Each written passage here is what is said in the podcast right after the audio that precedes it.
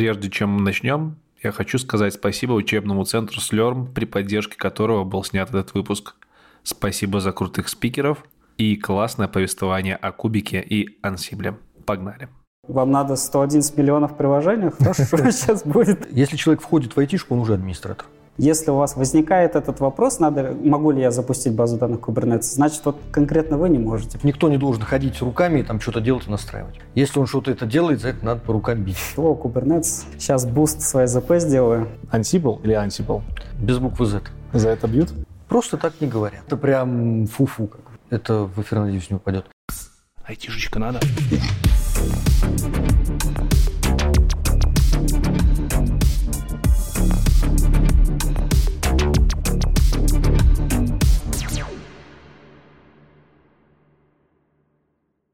Представься.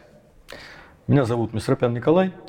А, я работаю инженером в компании Slurm. Ну и пришел сюда поговорить. Можешь чуть больше рассказать про то, откуда ты, когда родился и как попал в профессию? Да, конечно. Я родился в городе Баку, азербайджанский тогда еще СССР, в 1984 году.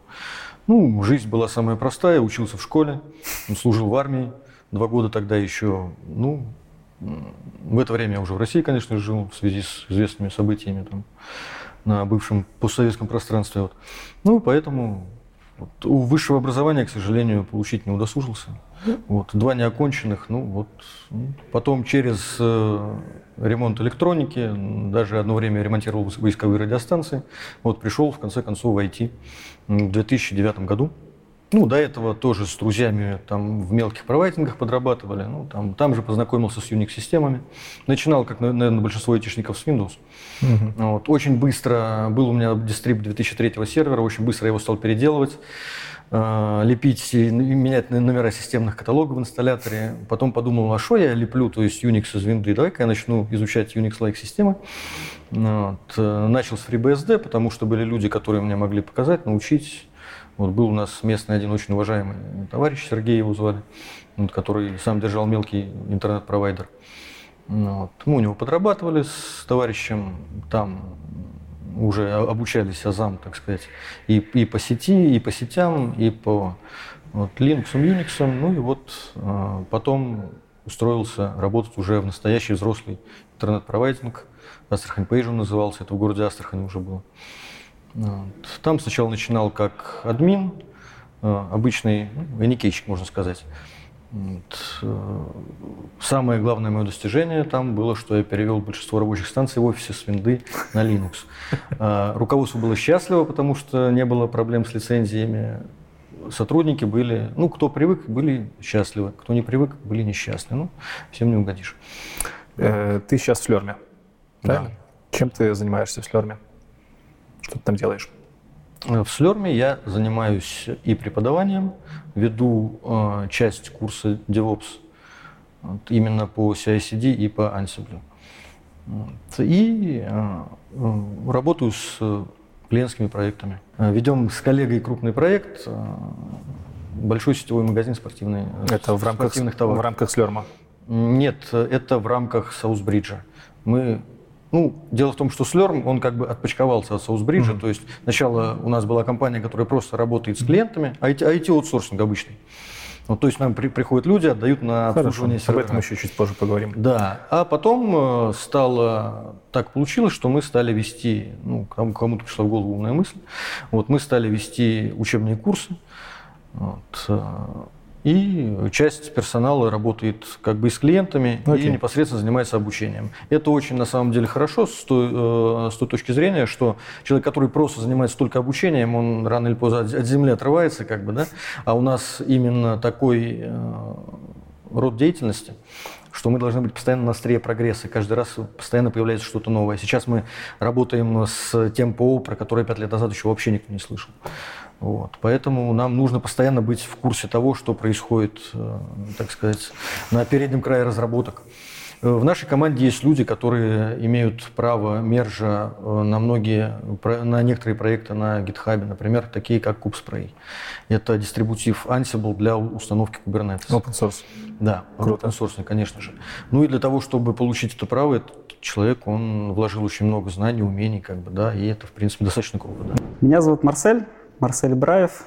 Я работаю в компании Slurm. Где родился и как попал в профессию? Где родился, там я не пригодился. А, Родился я в селе Бишбуляк. Это Башкортостан. Вот. а, Родился, вырос там до 18 лет. Вот. Э, Полол картошку, чистил навоз. Как это знакомо? Вот. Потом понял, что, наверное, что-то надо менять. Ну, как не я понял, родители. Так, типа, давай, иди в люди. Вот. И пошел я учиться в столицу Башкирии, Уфу. Вот. э, Хотел я очень попасть на вышку, на самом деле. У нас есть такой авиационный университет. Вот там есть прям факультет информационных технологий, ФИРТ. Вот я очень хотел туда. Э, В тот год, когда я заканчивал, как раз-таки вели на постоянку, ну вот, э, на, в обязательной форме ЕГЭ. Вот мы были первыми. И мы это ЕГЭ как бы сдали, все хорошо. Вот, но я сдавал честно. Сейчас бы я, наверное, так не сдавал, потому что, собственно, те, кто сдавали нечестно, они все места и заняли. Ну так можно? Так можно. У нас тоже есть ЦТ, но там нечестно очень сложно, по крайней мере, при моем времени было что-то сделать. Ну, нам тоже говорили, что типа ай-яй-яй, там все это будут смотреть, проверять. Вообще это можно, нет, говорить на камеру? Вот, э, но не сказать, что у меня были высокие результаты на самом деле, потому что такой период времени, молодость особо было не до образования, но я сдавал информатику. Информатику сдал я, как сейчас помню, на 72 балла. Вот, сдавал сам, опять же. И что-то типа даже, по-моему, третье или четвертое место в районе, что ли, было. То есть что-то такое. Вот. Но это мне не помогло. Я не поступил ни в один вуз, который я хотел. Вот был еще аграрный вуз, но что-то как-то не захотелось. Вот. И решил, ладно, окей, пойду в колледж. Учился я в колледже, Уфимс, э, Уфимском колледже радиоэлектроники, и вот вообще ни разу не пожалел, потому что это, наверное, один из лучших колледжей э, нашего города, а то и всего, всей республики. Вот. э, Было очень круто, здорово, и так получилось, что на втором курсе у нас была, как сказать, практика. Вот, нас отправили кого в компании какие-то определили. Меня как-то никуда не определили. Я просто взял там, на тот момент, не помню, дубльгиз был, не был, какой-то, кор- короче, какой-то справочник. Посмотрел, какие у нас вообще в Уфе есть компании, которые информационной безопасностью занимаются, а я учился именно на информационной безопасности. Вот, и нашел компанию, пошел туда, сказал, я хочу у вас практику пройти. Ну, типа, нафиг ты нам нужен? Потом я пришел еще раз, они сказали, ладно, черт с тобой. Дали, короче, э, по их мнению, невыполнимое задание. Там надо было разобраться в прокси-серверах, составить рейтинг их, там список, чего они умеют, не умеют. И у компании была еще собственная разработка, и сравнить с этой собственной разработки. На все про все неделя, при том, что мой технический опыт на тогда это, ну, типа, переустановить винду. Что такое прокси-сервер, я понятия не имел. Вот. И э, когда пришла защита, вот через неделю вот этого все, всей истории, я просто запомнил слово в слово цитаты из интернета, как это должно быть их порядок. И просто произнес, они сказали, все, хочешь с вами работать? Я говорю, ну, блин, ну давайте. Вот так они взяли меня на работу, и с второго курса я пытался как-то совмещать учебу и работу. Вот. И я, кстати, тоже начинал с FreeBSD. Вот. Но начинал э, достаточно тернистый был путь в том плане, что я пришел в компанию, когда там работал вот такой человек, у которого такой основательный опыт в Linux, в Unix, и я думаю, вот я сейчас у него там все у себя заберу этот опыт, он мне передаст, все круто, и через неделю этот человек увольняется. Я остался один. Как бы директор мне сказал, ну, что ж делать, давай изучай сам. Вот, и я сидел, кропил над этим, как-то, ну, опыта никакого не было вообще, для меня все это была какая-то магия, но постепенно, по моим подсчетам, где-то через 9 месяцев, где-то через год я более-менее начал с этим разбираться и работать, вот. Э, потом, соответственно, когда я с этим более-менее разобрался, через годика 4, получается, в году 2014-2015, я решил, что надоело мне IT, я хочу чего-то более крутого, высокого. Открыл ИП, начал э, заниматься интернет-магазинами, естественно, начал там всякие сетевые маркетинги, вот это вот все, короче, там, форексы.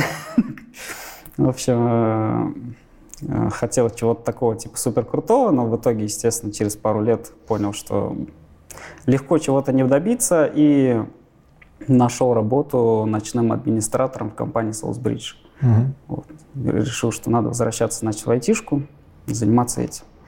И вот спустя там, условно, 4 с чем-то лет э, из компании Soulsbridge я сначала вырос до администратора, старший администратор, потом там, руководитель рабочей группы, потом спикер Learn и вот на сегодняшний момент э, производственный директор. Где у тебя был опыт работы с кубиком, с кубернетисом? Вот с кубернетисом я как раз познакомился в компании Soulsbridge. Вот, э, на тот момент, это был, наверное, 2018 год, компания с Лером, ну, про нее мы, наверное, еще попозже mm-hmm. поговорим, вот, э, вообще начиналось как обучение внутренних сотрудников. Я поехал как бы на обучение, вот, ничего не понял, потому что было слишком для меня такой level up, вот. Э, ну и учитывая, что это такая была полунеформальная атмосфера, вот. Э, но потом я посидел, тоже поразбирался, вроде начал немножко разбираться, дали первого клиента, обкатали второго, третьего, и вот так все больше и больше опыта начало появляться.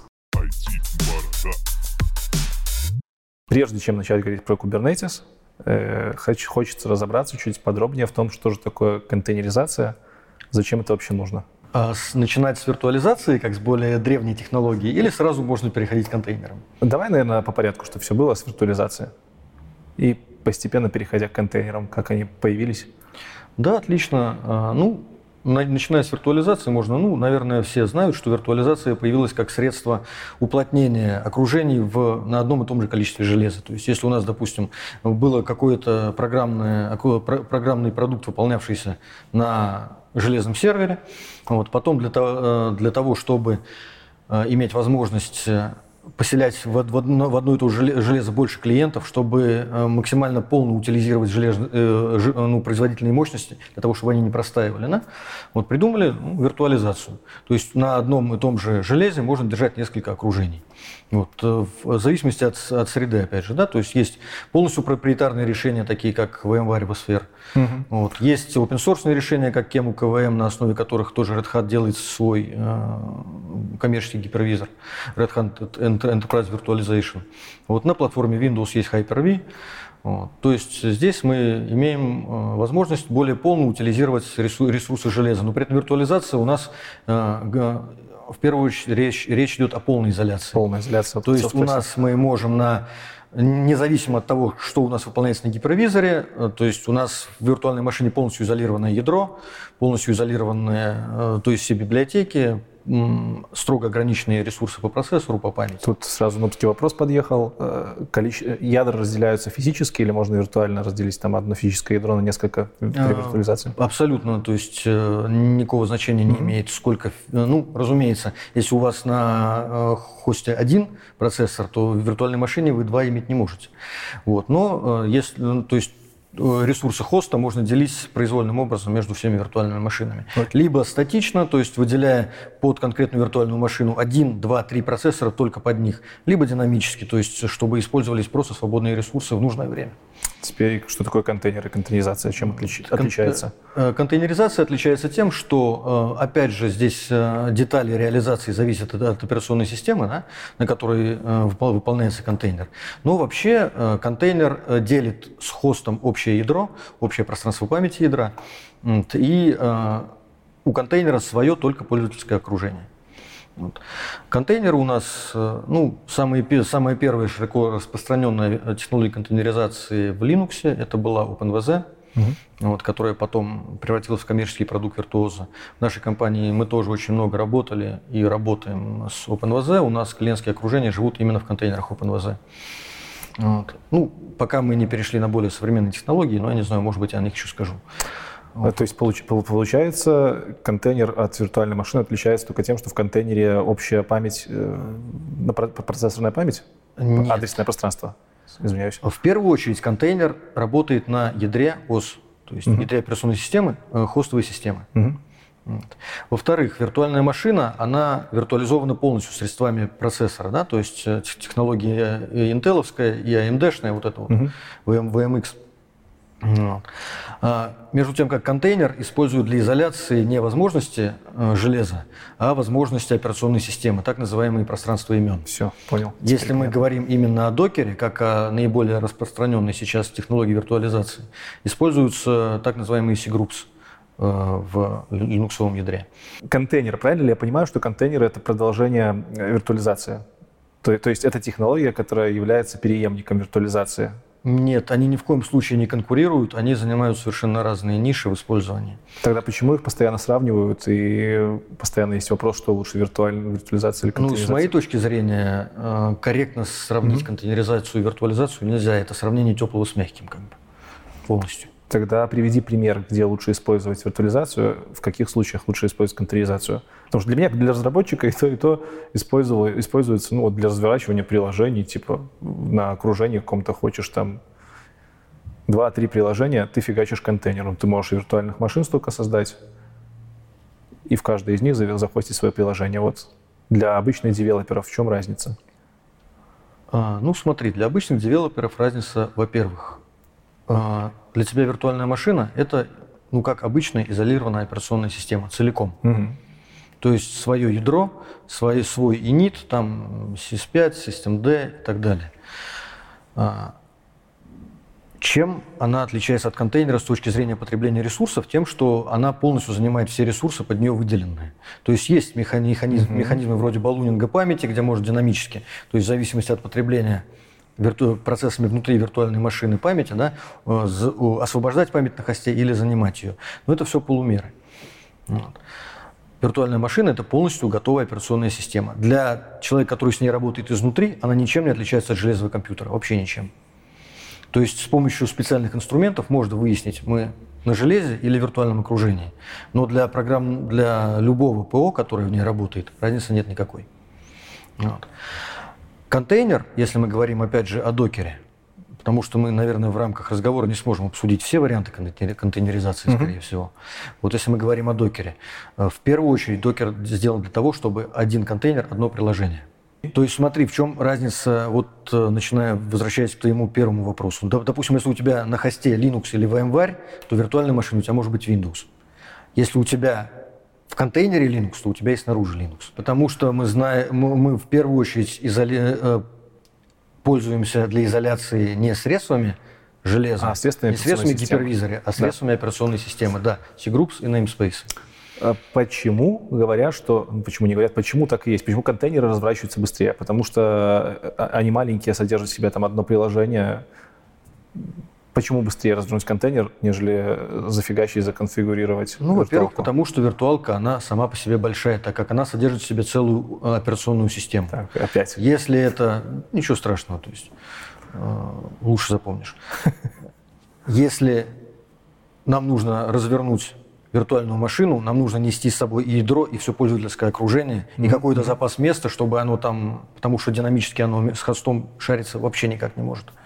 Вот. Ну, в общем случае. Вот поэтому нам в любом случае нужно тащить с собой все.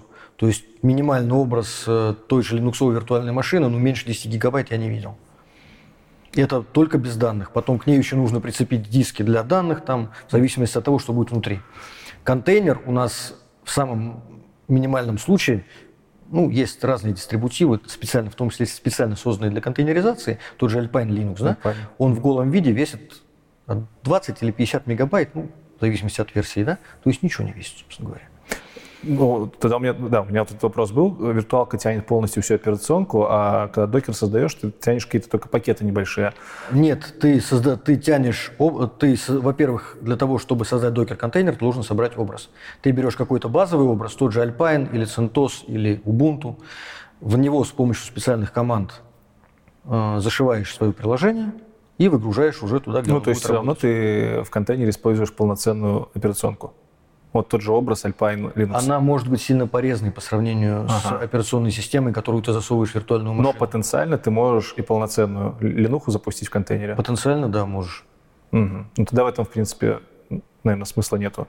В этом совершенно нет никакого смысла, потому что хорошей практикой при использовании докер считается один контейнер, оди- одно приложение. Один контейнер. А это не слишком жирно использовать для одного приложения, ну, пусть и урезанную на операционную систему? А, Когда нужна изоляция, это не слишком жирно. Понял. Есть ли какие-то еще на... инструменты, которые позволяют делать что-то похожее на контейнеризацию, но не контейнеризация? Ну, я таких не знаю. Потому что контейнеризация сама по себе использует те, ну, она использует механизмы изоляции, да, которые предоставляет ядро. Если делать что-то другое, то это тоже получится контейнеризация. Вот, Поэтому здесь, э, ну, вот, я ничего, ничего такого как-то в голову не приходит сразу. Почему докер захватил весь рынок? Вот ты говорил, что было решение какое-то изначальное э, в Linux. Нет, оно а, занимало соверш- и занимает совершенно другую нишу. Докер захватил весь рынок в первую очередь потому, что он первым начал использовать технологии namespace и C-groups Мгм. для, так сказать, для, для народа, для того, чтобы им можно было удобно и ну, пони- понизил порог вхождения в эти технологии до того, чтобы можно, для того, чтобы можно было выйти на широкий, так сказать, рынок для широкого пользователя. Вот Докер предоставляет общий интерфейс через, фактически через одну команду к массе возможностей.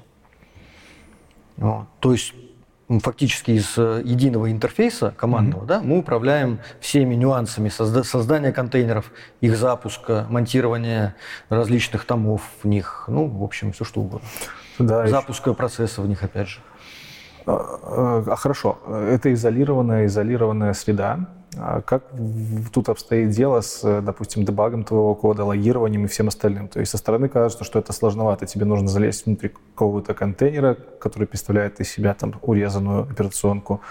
Вообще, когда работаешь с контейнерами, ни в коем, ну, в принципе, не обязательно за как-то думать о том, что это операционка, не опер- не операционка. Там Мгм. совсем, так сказать, уже начинается другой мир. Да, к нему надо привыкнуть. Но с дебагом, логированием проблем нет никаких. В первую очередь, потому что хорошим тоном является писать все логи в stdout, stdr контейнера. М, Прикольно. Ну, То есть не файлики внутри него, потому что докер-контейнер, он в первую очередь э, чем знаменит? Тем, что он одноразовый. Он запустился, после того, как ты контейнер удаляешь, если ты специально никаких мер других не предпринимал к тому, чтобы сохранить данные в нем, у тебя все удаляется.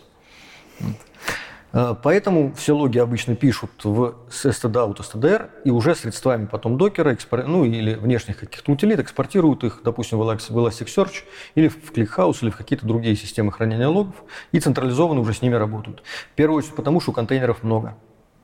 Контейнеров э, в сетапах может быть десятки, могут быть сотни, может быть тысячи, могут быть десятки тысяч. Нифига себе. И работать они, как, как правило, они весьма короткоживущие.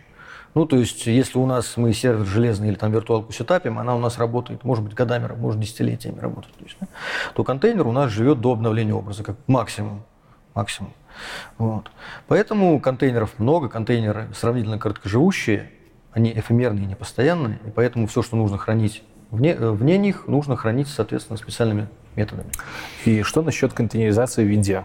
Я помню, у меня был выпуск про докер года полтора назад, и, по-моему, мы там говорили, что в винде, ну, если не все очень плохо, то не все так просто, как на Linux.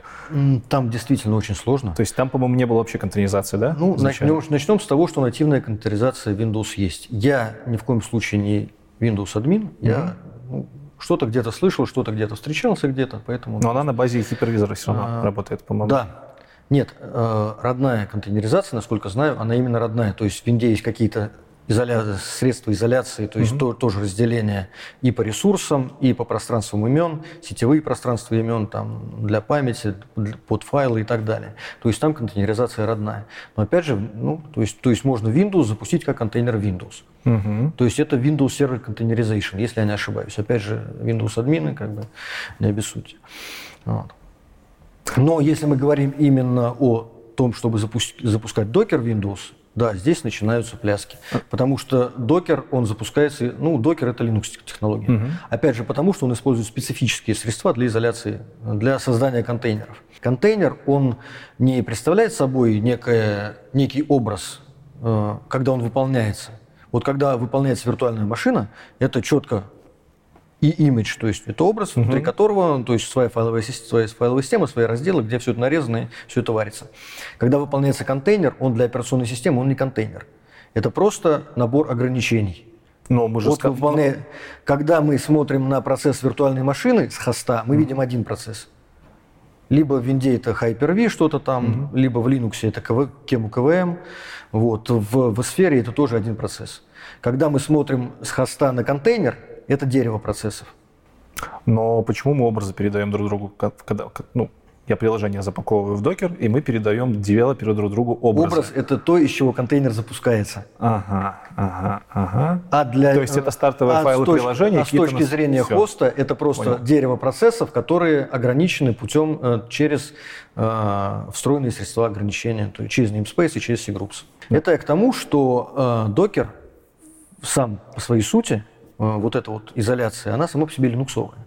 А почему нельзя было сделать универсальное решение, чтобы оно и для Linux, и для Windows работало? Там нет общих API, или в Linux есть что-то, чего нет Ну, во-первых, э, ядро Архитектура разная, да? Поэтому, да, API винды и API Linux это Понял. совершенно как бы разные вещи, да? Вот, и поэтому, ну, собственно, именно поэтому уже нет нативного докера для macOS. Потому что используются именно средства изоляции линуксового ядра. Я думал, что они очень похожи, ядра macOS и Linux. Нет, нет. В macOS ядро Darwin, насколько я знаю, Мгм. и оно больше Unix-like, нежели Linux. Понял. Вот, потому что, как известно, GNU это GNU э, is not Unix, это рекурсивный акроним. Вот. А macOS, он внутри, он более, э, так сказать, близок к тем самым Unix. Вот, и там нет такого, таких механизмов, как в Linux. Они развиваются совершенно независимо. Вот, поэтому и, в, и для винды, и для macOS докер – это совершенно чужеродное тело, которое запускается в линуксовой виртуалке. Есть такая штука Docker Desktop, то есть вокруг этой линуксовой виртуалки, которая в винде запускается на Hyper-V, э, в э, Ну, я macOS запускается в- из- Hive, это технология FreeBSD, в macOS она была портирована как X-Hive, по-моему. То есть получается, чтобы Ошибиться, да. запустить контейнер на неделе мы бумаги, нужно запускаем запустить еще виртуалку. виртуалку, а уже в ней мы запускаем эти Это очень контейнеры. неэффективно, в принципе. Да, и вот этот Docker Desktop, он все эти сложные процессы скрывает от пользователя, но внутри все равно остаются всякие. Да. Ну, не то чтобы это очень неэффективно. Если вам нужно разрабатывать что-то под Docker, но у вас только Windows или только macOS, то это позволяет работать, да. Но в продакшене, разумеется, под нагрузками так ничего толком не запустишь. Я, понимаю, я понял, что ты с виндой э, в основном с Linux работаешь, но вдруг ты слышал про VSL, Windows Subsystem Linux? Ну, разумеется, я на, э, на, Да. на Open.net читаю про все это Вот. дело, удивляюсь. Не поможет ли эта далее. штука запустить контейнеры нативно? Я просто не знаю, она, она тоже под, под виртуалкой Насколько я понимаю, система? вот это вот VSL это Wine наоборот, то есть трансляция вызовов API в нативные для винды. Все, понятно. Вот. Если у нас э, Wine это трансляция вызова виндового API для ядра Linux, то вот этот VSL это наоборот, как бы, и поэтому, соответственно, средств изоляции там ядерных линуксовых нет. Хорошо. Поэтому, увы, увы. Скажем, у нас такая ситуация, когда есть не одно приложение, а микросервис. Не один микросервис вот в архитектуре нашей, а их что-то я фигню говорю. У нас микросервисная архитектура, и у нас не одна приложенька, а много всего. И там 10, 20, 40, сколько угодно, 100 микросервисов. Естественно, руками уже их конфигурировать как-то совсем не, не. Э, Как с этим разбираются? Да, это вполне типовая ситуация. Компании, стартапы там сейчас особенно, я думаю, начинают работать сразу на микросервисах, потому что стильно, модно, молодежно. Вот. И э, постепенно это приложение обрастает логикой, микросервис становится больше и больше, и одного докера, и даже докер Compose уже становится мало. Ну и плюс ко всему, наверное, еще хочется какую-то отказоустойчивость, чтобы это на нескольких серверах работало. Э, возможно, какой-то сервис Discovery там и прочее, прочее. Вот. И эм, постепенно компания утыкается вот такой потолок, когда им нужно какое-то свежее и такое очень продуктивное решение. И здесь, конечно, это уже оркестратор контейнеров. То есть такой тип э, программного обеспечения, который управляет вот этими всеми микросервисами, э, смотрит за ними, чинит, э, переносит с машины на машину, строит сеть и в целом является такой входной точкой вообще в всю инфраструктуру проекта. Docker Compose, он не позволяет много чего делать. Ну, по факту, это же тоже управление несколькими контейнерами. Да, Docker Compose, э, ну, как минимум, не позволяет запускать э, проект на нескольких серверах. Uh-huh. То есть это все равно все-таки такая однонодная история. Вот. Поэтому да. Окей, что придумано? Что есть сейчас, чтобы это все На делать? сегодняшний момент сразу можно сказать, что такой инфраструктурный стандарт — это все-таки Kubernetes, штука, которая в свое время была произведена в Гугле. Вот, и Google по, не знаю, по зову сердца, по доброте своей решил поделиться с миром. Вот. э, Но в целом есть еще ряд решений, таких как, например, Docker Swarm, таких как, например, там Mesos, э, что там еще, OpenShift и так далее. То есть есть ряд решений, но все-таки сейчас наиболее популярный и пользующийся спросом это Kubernetes. Поэтому в первую очередь компании, которые начинают задумываться о том, что им нужен оркестратор, они в первую очередь все равно смотрят Kubernetes. Давай еще раз э, повторим, и, может, чуть подробнее расскажешь, расскажешь про типичное применение, типичные примеры, где применяется оркестратор, в частности, Kubernetes. Угу. Да, это очень такой важный вопрос. Дело в том, что Kubernetes все проблемы не решает, и это такое очень сильное заблуждение, что компания работает, работает, у них все плохо, как правило, плохо с процессами. Вот, и они такие, блин, Kubernetes классная штука, давайте ее себе поставим, и у нас сразу все станет хорошо. Вот, но становится сильно хуже. Э, просто потому, что Kubernetes надо подходить уже осознанно. Э, как правило, э, работу с Kubernetes стоит рассматривать, когда у вас действительно большое количество микросервисов, когда есть определенные требования к SLA, SLO, то есть к уровню доступности вашего сервиса, когда... Что это такое? Не все будут знать SLA и SLO. Ну, проще говоря, это уровень доступности. То есть, например, там 99,9% всего времени ваш э, сервис угу. доступен для всех пользователей. Метрики. Вот. Это несколько команд разработки, скорее всего, там фронты, бэкэнды, там кто-нибудь еще. То есть, э, возможно, над какой-то одной частью приложения трудится несколько команд, и выстраивать вот это вот все уже становится просто невозможно. Это автоматизация деплоя, тоже, тоже нужна какая-то инфраструктура, в которой очень легко было бы построить деплой, очень легко было бы построить тесты этой инфраструктуры своего приложения. Вот. И на этом этапе, да, действительно стоит о Kubernetes задуматься. Если вы э, небольшая компания или если, не дай бог, у вас монолит, вот, и вот такие сейчас мы его в куб засунем, и все станет хорошо, то нет, не станет. Э, Kubernetes это только про докер, это только про контейнеры? Вот я, я в своей практике постоянно слушаю про Kubernetes, это всегда идет в связке с докером. Это просто тренды или Kubernetes действительно только с контейнерами работает и с их оркестрацией? Э, Kubernetes работает с контейнерами, но не только с докером. Uh-huh. У Kubernetes есть такая штука, которая называется контейнер runtime interface. Вот, и, в принципе, все системы контейнеризации, которые сейчас есть и которые поддерживают этот контейнер runtime интерфейс, они э, могут работать с кубом. То есть какой-нибудь RKT там или что-нибудь еще вот от Короса. Вот, оно все туда подключается, и куб, соответственно, с этим всем может работать. Даже сейчас есть такой тренд, и этим занимаются, правда, по большей части энтузиасты пока что, которые выкорчевывают докер из куба и используют что-то другое, потому что докер он тоже не без проблем. И главная его проблема, на мой взгляд, это его демон, который имеет свойство там зависать, подвисать, там, особенно при большой нагрузке. Вот, чтобы от этого избавиться, как бы зачем демон, если у нас уже есть куб, если у нас уже есть достаточно такая зрелая инфраструктура, нам надо просто какое-то место, где запускать контейнеры. Какой-то демон нам еще дополнительный, по сути, не нужен. Вот, и в эту сторону движение сейчас активно идет, но я думаю, не быстро это пройдет. И вот это устоявшееся мнение сейчас у людей, что контейнеры равно докер, оно А что может быть использовано вместо докера более оптимальным путем? Оптимально пока сложно сказать, потому что если разобраться, на самом деле те системы, которые позиционируют себя как конкуренты докера, у них все равно есть свои минусы. А, к примеру, какой-нибудь контейнер D — например, он не, умеет, он не имеет какого-то нормального средства управления им. То есть э, мы можем использовать контейнер D, и, к слову, там с версии 1.11, кажется, уже с версии докера, на самом деле под капотом докера контейнер D работает. То есть, и по сути, докер сейчас выполняет роль вот такой обертки над контейнер D, а там контейнер D, а внутри еще там run C, если уж совсем углубляться, но эм, вот, поэтому все равно пока все привыкли работать с докером, кто-то говорит про подман, то, что подман, там делаете просто алиас, типа подман докер, можно сразу работать, но тоже есть свои нюансы, поэтому мы в том числе тоже все-таки пока останавливаемся на докере.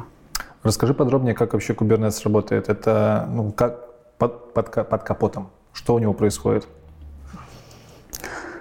Э, давайте разберемся. Давай для начала точечку над «и» поставим. Kubernetes — это, это сервис или это какое-то ПО, которое можно ставить на сервера, или это и то, и то? Ну, это ПО, да. И при этом ПО, э, которое сейчас очень активно развивается и предоставляется облачным провайдерам mm-hmm. как сервис, as a mm-hmm. service. Вот. При этом ничто не мешает его взять и поставить там на bare metal, то есть на okay. железные сервера. Вот. Э, что нужно всегда держать в голове, что Kubernetes — это в первую очередь оркестратор контейнеров. Вот. И, соответственно, когда вы это понимаете, вы понимаете, для чего он, в принципе, нужен. Далее, если углубиться в его строение, посмотреть, из чего он состоит, какие есть компоненты, то э, это несколько компонентов, которые выполняют э, некоторую свою роль. Сейчас подробно про них тоже поговорим. Вот. И основная особенность, даже две особенности у Kubernetes в том, что, во-первых, компоненты друг друга не аффектят. Если один компонент упал, то, в принципе, все остальные могут продолжить работать. Вот. А второе, что эти компоненты также работают по пул-модели. То есть нет никакого такого центрального компонента, командира, который всем раздает команды, и он сдох, и все ничего не, не знают, что делать. Вот. Э, каждый компонент выполняет какую-то свою частичку работы, и вот этот конвейер, он как будто проходит, он э, кусочек выполнил работы, как бы завершил, все. Э, если он умер, ну, этот кусочек, значит, не выполнится. Вот. Теперь по поводу самих компонентов. Основной компонент, который есть в Kubernetes, это API-сервер. Это просто API-шка, REST API, как бы разработчики, я думаю, как раз понимают, о чем речь. HTTP, управление с помощью HTTP-запросов, версионирование, кстати, тоже. Вот э, очень важная фишка, что там есть версии API, и у нас при обновлении есть возможность э, на эти версии API завязываться, и, в принципе, э, обновление с версии на версию Kubernetes может пройти менее безболезненно за счет этого. Uh-huh. Вот. Есть API, с которым работают все, то есть и клиент, э, то есть мы как оператор кластера, да, и компоненты остальные в том числе. И этот API-сервер работает с хранилищем, которое на данный момент представляет из себя просто etcd. etcd — это key-value хранилище, ключ значения — вот. И API-сервер — это единственный компонент, который с этим хранилищем взаимодействует. Это какая-то разработка команды Kubernetes? Нет, это отдельная штука. Ну, почему не Redis, очень, например? Очень, очень древняя. Э, у Redis есть проблемы с поточностью, есть mm-hmm. проблемы с кластеризацией, хотя они ее постепенно решают. Вот. А etcd штука древняя, все детские болезни там уже Понятно. вылечены, и она достаточно такая отказоустойчивая. Вот. Кстати, это хороший такой момент и звоночек, что если разработчики Куба там, начиная с первых древних версий, уже использует etcd, то, наверное, у себя его тоже можно использовать как key-value в кластер-режиме. Вот. И API-сервер единственный, кто с etcd работает, он записывает, считывает информацию, а в etcd у нас хранится все. Там наши настройки кластера, манифесты, все, что мы делаем, то есть все хранится там. Вот. Соответственно, э, мы, как клиент, например, хотим что-то создать, запустить какое-то приложение, и мы, по сути, эту информацию передаем в API-сервер. Мы непосредственно это не делаем, конечно, там есть э, такая утилита, которая называется kubectl. Вот, э, кстати, коллеги, кто нас смотрит, загуглите такую видюшку kubectl pronunciation. Прям вот YouTube, там буквально две, две минуты, но вы поймете всю боль, особенно в преподавании, когда ты рассказываешь и говоришь куб CTL, и у тебя сразу в мозгу, что сейчас кто-то напишет неправильно говоришь. Потому что ее называют там по-разному. Кто говорит куб control, кто говорит куб CTL, кто cube CTL, кто там, в общем... Вот. Э, но не суть. Вот, с помощью этой утилиты, вот, буквально один бинар, и мы с ней вот, управляем всем кластером, всем делаем, в принципе, все операции. В том числе и запускаем приложение передаем какой-то манифест. Манифесты также в формате YAML. Там у нас в декларативном формате описано то, как должно выглядеть наше приложение в кластере. Вот мы это передаем, оно запускается, то есть точнее оно сохраняется в etcd, и дальше следующие компоненты, они постоянно смотрят в API-сервер. Э, если немного углубиться, опять же, разработчики поймут, там есть подписка на события, и они, по сути, вотчат. То есть там происходит watch, никакого DDoS самого себя там нет. Вот. Э, и происходит watch, и э, компонент следующий, который берет вот эту всю историю в работу, это контроллер-менеджер. Компонент, который, по сути, такой мозг кластера Kubernetes, и это бинар ногов, в котором шиты там множество всяких контроллеров. Это, к примеру, node контроллер, endpoint контроллер. Все абстракции, которые есть в Kubernetes, практически все, у всех есть контроллер, и он вшит в этот бинар. Эти контроллеры занимаются просто вот действительно контролем вот этой абстракции, смотрят, есть ли новые какие-то, надо ли там что-то удалить и так далее. Вот. И на примере Давай на примере, вот если приложение продолжать, то контроллер, который отвечает за какое-то конкретное приложение, точнее за его манифест, там, за его абстракцию, он видит, что мы что-то хотим создать, что-то запустить. И он э, выполняет соответственную, соответствующую работу, а именно дописывает вот этот манифест VTCD, э, обновляет информацию, ну, обогащая ее какой-то дополнительной. В частности, ну вот, наверное, тут, конечно, без некоторого углубления это нормально не объяснить, но есть э, такой, такая абстракция, которая называется репликасет. Угу. Репликасет — абстракция, которая позволяет запускать наше приложение в нескольких инстансах. Мы через нее можем увеличивать, уменьшать количество реплик, и все здорово. Это балансировка нагрузки для, для не, чего? Не-не-не, это для просто контроль за количеством инстансов. Одного и того же приложения? Да, одного и того же приложения. А зачем?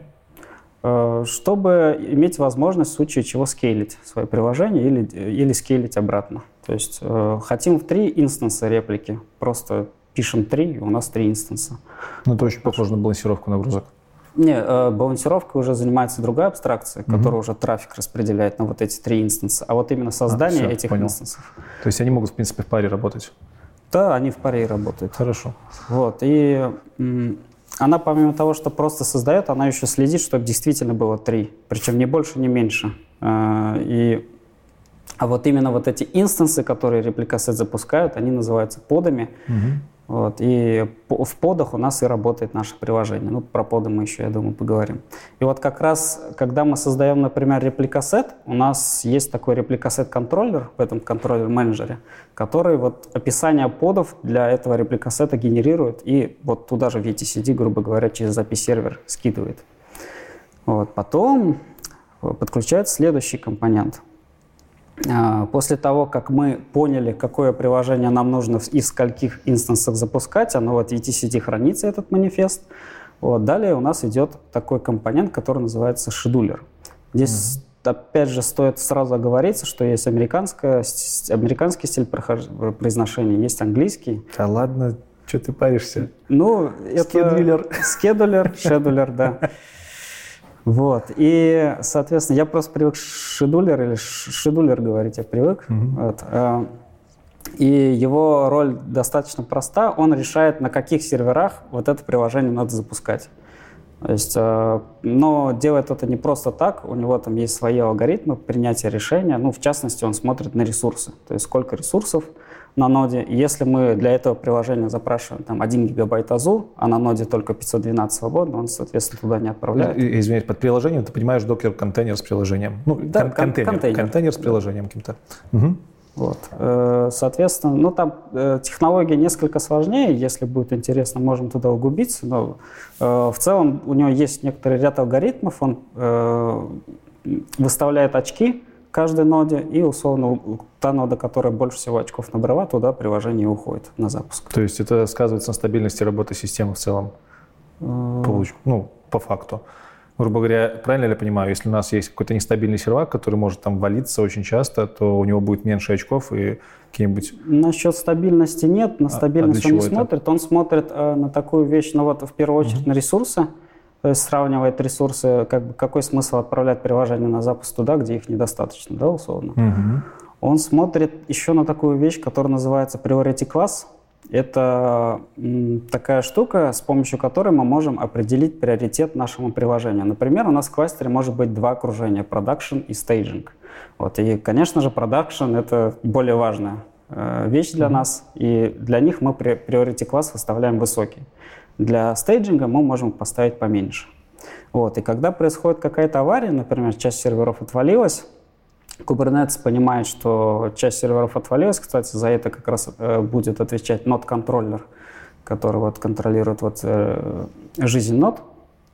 Э, он принимает решение, что надо вот те поды, которые там были, их надо где-то в других серверах живых запустить. Вот. И запускаться будут в первую очередь, шедулер будет запускать в первую очередь как раз э, поды продакшена. Причем, что интересно, если э, поды production'а не лезут, то угу. поды staging'а будут убиваться, и на место них будет запускаться production. Прикольно. А если не хватит под production места? Если не хватит, ну, сорян, они, поды, будут, поды будут висеть в pending'е. То есть они будут ждать, когда появится ресурс. Окей. Вот. И scheduler назначает, ну, если на такой низкий уровень опуститься, в манифесте пода есть специальное поле, которое называется node name, имя ноды. И вот пока шедулер не принял решение, оно пустое. Угу. Шедулер говорит, что вот этот под вот это приложение надо запускать там на ноде 2. И он эту информацию передает, а API-сервер это записывает etcd и в это поле вносит вот это имя, нод 2. А далее в работу вступает э, последний компонент из вот этой всей схемы, который называется кублет. А, кублет — это компонент своего рода э, нод-агент, то есть агент, который запущен на всех серверах кластера. Вот, и он тоже постоянно в API-сервер смотрит, и он видит, что появился под, то есть mm-hmm. появилось приложение, у которого в поле имя сервера написано его имя, там, где он работает. Он такой, ага, значит, его надо у себя запустить. Ну, он как бы тоже видит, что у него запущено и что от него хотят. Вот. Он передает докер API, с, э, вот из манифеста считывает, что там конкретно надо запустить, какой имидж там и так далее, и говорит докеру, какой контейнер надо запустить. Ну, кублет, получается, замена э, докер-демоном. Да? Или это... вот, вот в том-то и дело, что угу. незаменно, к сожалению. Вот, э, поэтому и вот эти альтернативы изобретаются, и поэтому туда люди Нет. идут, потому что ну, вот докер-демон, он там висит.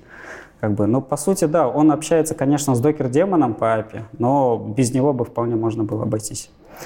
Вот. И э, причем он не просто их запускает и как бы, ну, все же видите, там постоянно смотрит за статусом, и статус этот передает в API-сервер. Health check такой? Ну, в том числе health check тоже он делает, кублет.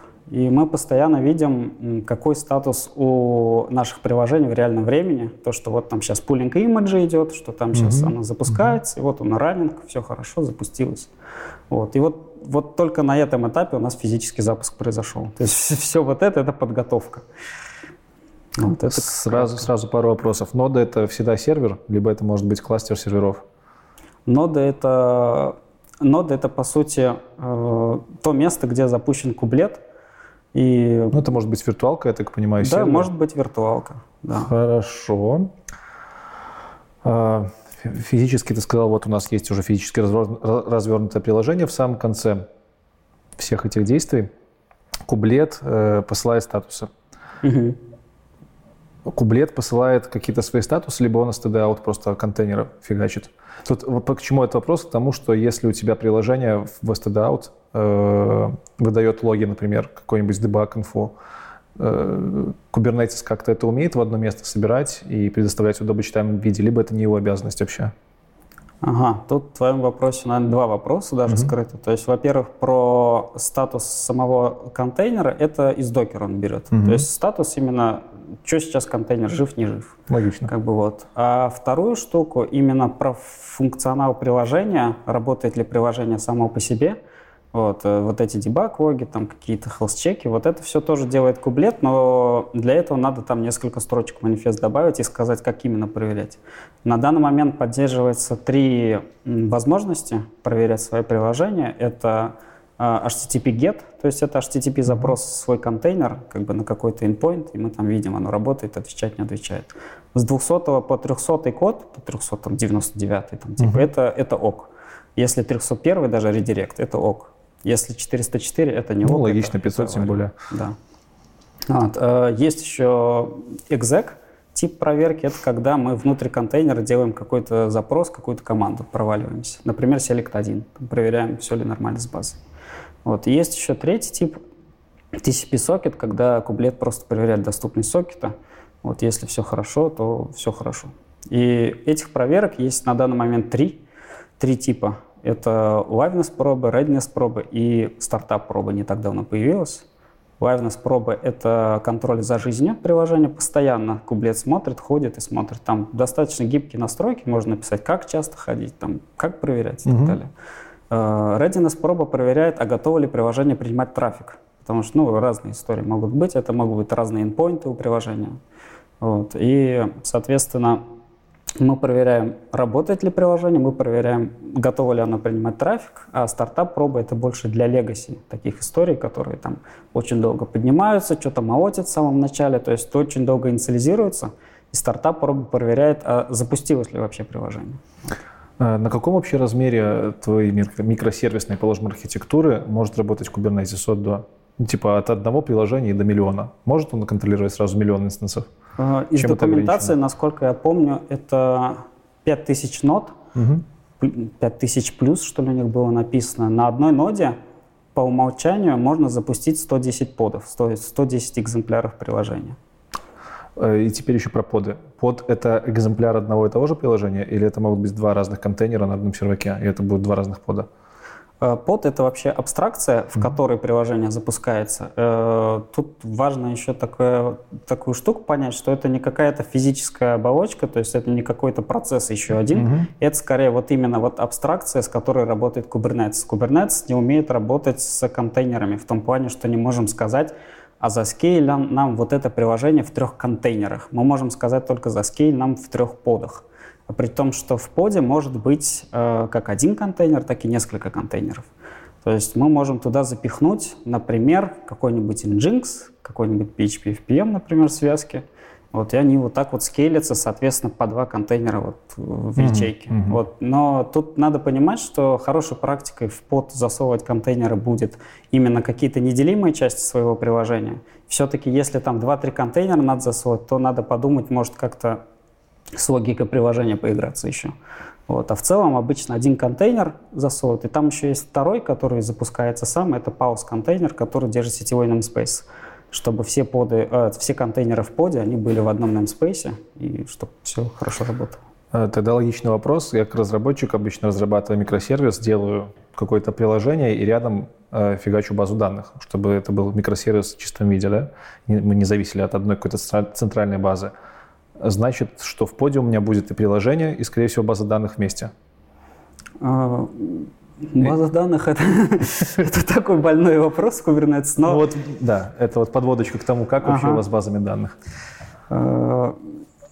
Ну вот про поды, если завершить, то, например, это какой-то горячий кэш может быть, который вот чем ближе он к приложению, тем лучше. Ну да. Потому что те контейнеры, которые работают в одном поде, они 100% поедут на одну машину. Не будет так, что они разъедут. И, соответственно, там они... А, Но чаще всего применяется вот это засовывание в под несколько контейнеров, обычно два. А, Это когда у нас есть какое-то приложение, которое работает с конфигом, Мгм. и оно не умеет перечитывать конфиг. Вот. При этом мы его меняем, оно, пока к нему сигнал не придет, оно не перечитает. И вот именно за- рядом запускается еще один контейнер с программкой, которая этот, там, чек сумма, например, проверяет конфиг, видит, что она изменилась, отправляет сигнал основному приложению на перечитку, и все вот так работает. Это причем не костыль, ну, как бы звучит как костыль, но это, например, у Prometheus такое есть, там, у системы э, мониторинга. Это, это Достаточно много где. Даже в .NET, я думаю, чтобы конфиг перечитался, нужно какое-то стороннее приложение, которое перезапустит полностью прил- приложку. да, Или это- мы не умеем это делать. Про базы? Про данных? базы. В чем проблема? То есть для меня, для разработчика, проблем нету. Зафигачил базу в докер-контейнер и работаешь что? Развернул рядом. Я тебе могу сказать, что для половины, наверное, комьюнити нет проблемы. Это вообще такой холиварный вопрос. Э, Если зайти в чатик вот этот Kubernetes.ru, официальный чатик типа в Телеграме русского сообщества, вот там постоянно эти вопросы А может даже докер и не нужен. Нафига мне докер для базы? Вот. И вот про это тоже, да. И там были даже такие разговоры, что если база данных удовлетворяет 12 факторам, Это обычное приложение. Что вы делаете? Типа, запускайте и все. 2020 год на дворе. Типа, что вы там его куда-то выносите отдельно там туда-сюда? Но, во-первых, 12 факторов это не совсем про базу данных все-таки. Там больше про stateless говорится. Вот. А у нас все-таки stateful приложение, то есть приложение, которое должно свой, сохранять свой статус, свой результат работы. Вот. И после перезапуска оно этот результат терять не должно, угу. в отличие от stateless. Вот. И вот именно вот здесь и краеугольный камень э, кроется, потому что, во-первых, для того, чтобы Kubernetes научить сохранять статус приложения, вот это вот, ну, база данных, да, банально, какую-то свою базу данных, таблички, вот это вот все, нужно добавить еще, присыпать несколько абстракций сверху. Это persistent volume, persistent volume claim, storage class там, и так далее. Не буду сильно углубляться. То есть просто нужно иметь в виду, что это э, на уровне работы с Kubernetes планка повышается. Далее нам нужен человек, который умеет настраивать просто кластер этой базы данных, потому что Kubernetes на самом деле пофигу, что у вас запускается в поде. Это stateless приложение, stateful приложение, он с ними работает одинаково. Он не соберет за вас какой-то магии кластер баз данных и потом еще за ним следить, как это будет. Нет. То есть вы напишете манифест с тремя инстансами базы данных, он его запустит, это будут три отдельных инстанса базы данных, которые ну, будут не в то в время, когда с приложениями обычными он умеет это делать. А, ну, тоже нет. У вас по факту же как бы это отдельные инстансы, отдельные реплики приложения, то есть а, они, по идее, а, самостоятельны. Ну я понял. То есть на, на уровне записи Логики. чтения данных в базу Да, все равно нужно будет какую-то абстракцию свою клепать, как бы Kubernetes Вот. чем. А, Да, и поэтому здесь, получается, нам нужны компетенции какого-то DBA, который там на монолитах это уже тысячу раз настраивал и скажет там, да, типа, без проблем, там, настроим. Вот. Следующий вопрос там возникает с запуском базы данных, когда нам нужно выставить какие-то реквесты-лимиты. Это м, инструменты, которые позволяют работать с ресурсами. То есть request — это запрос на ресурсы. Например, мы знаем, что вот этому приложению минимально надо 200 мегабайт АЗУ. Э, Если будет меньше, он просто крашнется и не запустится. Вот, и мы выставляем request 200. Вот, а лимит, ну, соответственно, максимальная планка. Мы там говорим, что вот 512, наверное, максимум. Если выше, оно явно потекло, надо что-то с ним делать. Вот, и, а вот как это сделать для базы данных, хрен его поймешь. Как бы вот в понедельник мы э, работаем на какой-то типовой нагрузке, в пятницу пришла там э, баб- баба Люда там из бухгалтерии и запустила выгрузку 1С, там миллионы строк, миллионы инсертов, нагрузка в потолок. И э, тот кейс, который был у нас, причем не единожды, это было два раза, по-моему, на моей истории, когда приложение, но это было не с базы данных, по-моему, а в целом, как- но с базы данных это будет супер критично. А, Когда приложение начало потреблять очень много, утилизировать ресурсов, и на сервере, на котором оно работало, ресурсов не хватило, все как бы, ну, померло. Ну, Kubernetes умный, он понял, он все это взял и перетащил на другой сервер. А потреблять оно не перестало много ресурсов. И вот оно вот так матрешкой домино все сложило. Там, конечно, может повести, что это в цикл замкнется, и как бы оно вот так будет переезжать, но ничего хорошего все равно не будет. И, а с базы данных это критично, потому что вам нужно сохранять как-то свои данные, свою базу данных. Здесь есть четыре способа, как это сделать. Это, а, сейчас формулирую, это а, очень стабильно, но дорого. Это не очень производительно, но дешево. Так а что за способ это? Сейчас. Сейчас я, я этот пытаюсь их сформулировать. Э, Короче, дорого, но круто. Дешево, но не круто. Э, Потом э, более-менее по производительности, но без гарантий. И, и дешево, и круто. Есть еще такой способ. Вот. Собственно, дорого, но круто – это когда мы покупаем Enterprise. Какую-нибудь железку там, и еще с поддержкой. И пофиг нам на лимиты, и все там пофиг, будет Да, там, э, там стоит такая бандура, с- саски всякие там, и все. Работает, работает. Там еще поддержка, которая все это нам настроит, и как бы здорово. Но не у всех есть такие возможности. Вот. Второй вариант э, – это использование каких-то облачных уже сервисов, которые предоставляют диски.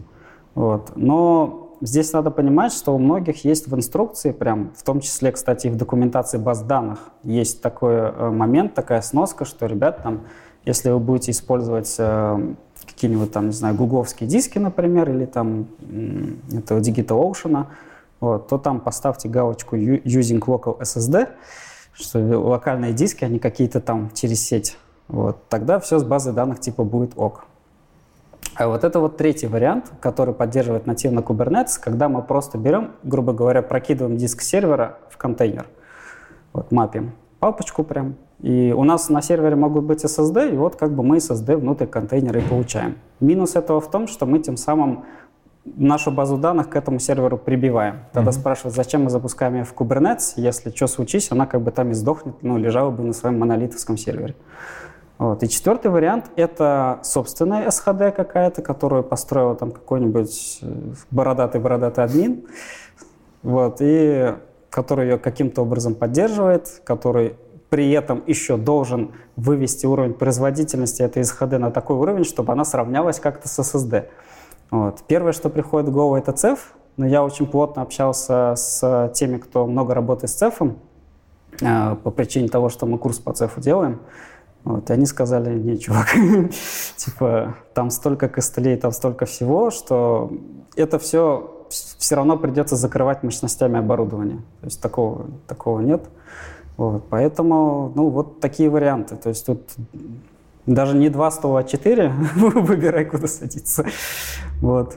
Поэтому все сложно. И тут простой вопрос, очень, точнее, очень короткий ответ на этот вопрос – если у вас возникает этот вопрос, надо, могу ли я запустить базу данных Kubernetes, значит, вот конкретно вы не можете пока.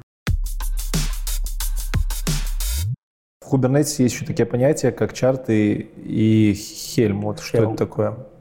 Э, э, можно осветить проблематику, угу. от, откуда это все повелось. Когда у нас есть кластер, Kubernetes, все хорошо, мы как бы кластер не ради кластера поднимали, а чтобы туда свое приложение запускать. Вот. И как мы уже с тобой обсудили, что приложение — это множество микросервисов, может быть, это очень э, такая развесистая история, и это все надо как-то деплоить в кластер. Мы, конечно, можем руками все это делать в том плане, что все манифесты руками каждый раз править, а вот одно приложение, оно может там, в себе держать там, от 5 и до бесконечности манифестов. То есть вот эти YAML файликов, mm-hmm. которые отвечают за разные, самые разные абстракции. Это вот сам под, ну, конкретно это будет не под, это будет такая абстракция, которая называется либо deployment, вот именно в ней запускают приложение, либо там stateful set, если это stateful приложение, либо daemon set, ну, неважно. К нему уже добавляется там, скорее всего, абстракция типа сервис, который внутренний кубернетский балансировщик. К нему же, скорее всего, добавится абстракция Ingress, которая внешний такой балансировщик. Там же еще могут быть вот эти PV, PVC и, короче, много всего. Вот. И э, когда мы приложение разрабатываем, нам надо сделать какой-то релиз, что-то поменялось в нашем приложении, мы что-то поменяться могло в манифестах, например, весь версия имиджа банально поменялась mm-hmm. с двойки на тройку.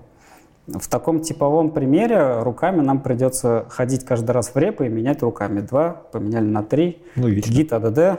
Вот. А, таких э, реп может быть сотни, и осталось только не забыть везде нужное поменять. Вот. И в этот момент э, типично админ задумывается о таких инструментах типа как set или там insubsity, то есть инструменты, которые позволяют менять там внутри папки все файлы с одного паттерна на другой. Вот. Э, и, в принципе, это будет работать, только проблема в том, что это решение, которое так называемое kubectl-based. То есть мы потом все равно вот весь вот этот вывод, который мы там в папке перелопатили, мы через пайп отправляем в kubectl. То есть говорим, что вот теперь вот все, что там в папке есть новое, kubectl отправляй в, в кластер. И это тоже будет работать, э, но когда мы столкнемся с тем, что что-то пошло не так, мы там циферку не то поставили или еще что-то, и у нас просто наше приложение не поднялось, вот э, нативного способа откатиться через kubectl нет. Там есть такая команда kubectl rollout undo, но она работает только с деплойментом. А у нас могут быть, как я уже сказал, сервисы, ингрессы mm-hmm. и прочие другие всякие абстракции. С другими она не работает. Вот. И тут возникает вопрос, а как откатываться? И потому что шаблонизации вроде более-менее понятно, да и шаблонизаторов много, всякие кастомайзы, кейсонеты, джейсонеты, все вот это оно работать будет, безусловно. Но как откатываться, вот это большой вопрос. И пока такой явный Ответ на это дает Helm, потому что у него из коробки есть возможность сделать rollout, то есть откат в случае, если какие-то есть проблемы.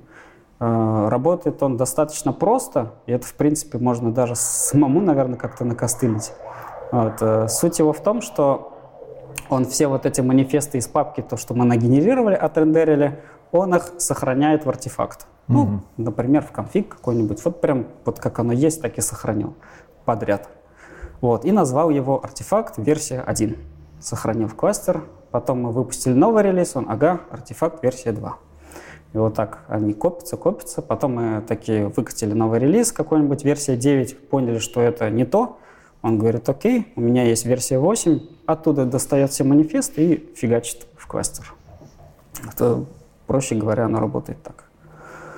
Вот, и э, сами вот эти шаблоны, которые пишутся, потому что вот опять же, возвращаясь к вопросу насчет того, как вот менять вот это все, когда у тебя там этих манифестов становится за сотню уже, э, просто невозможно в голове удержать, что именно где поменять. И на помощь приходят э, шаблонизаторы, темплейтирование, и как раз-таки Helm это тоже умеет.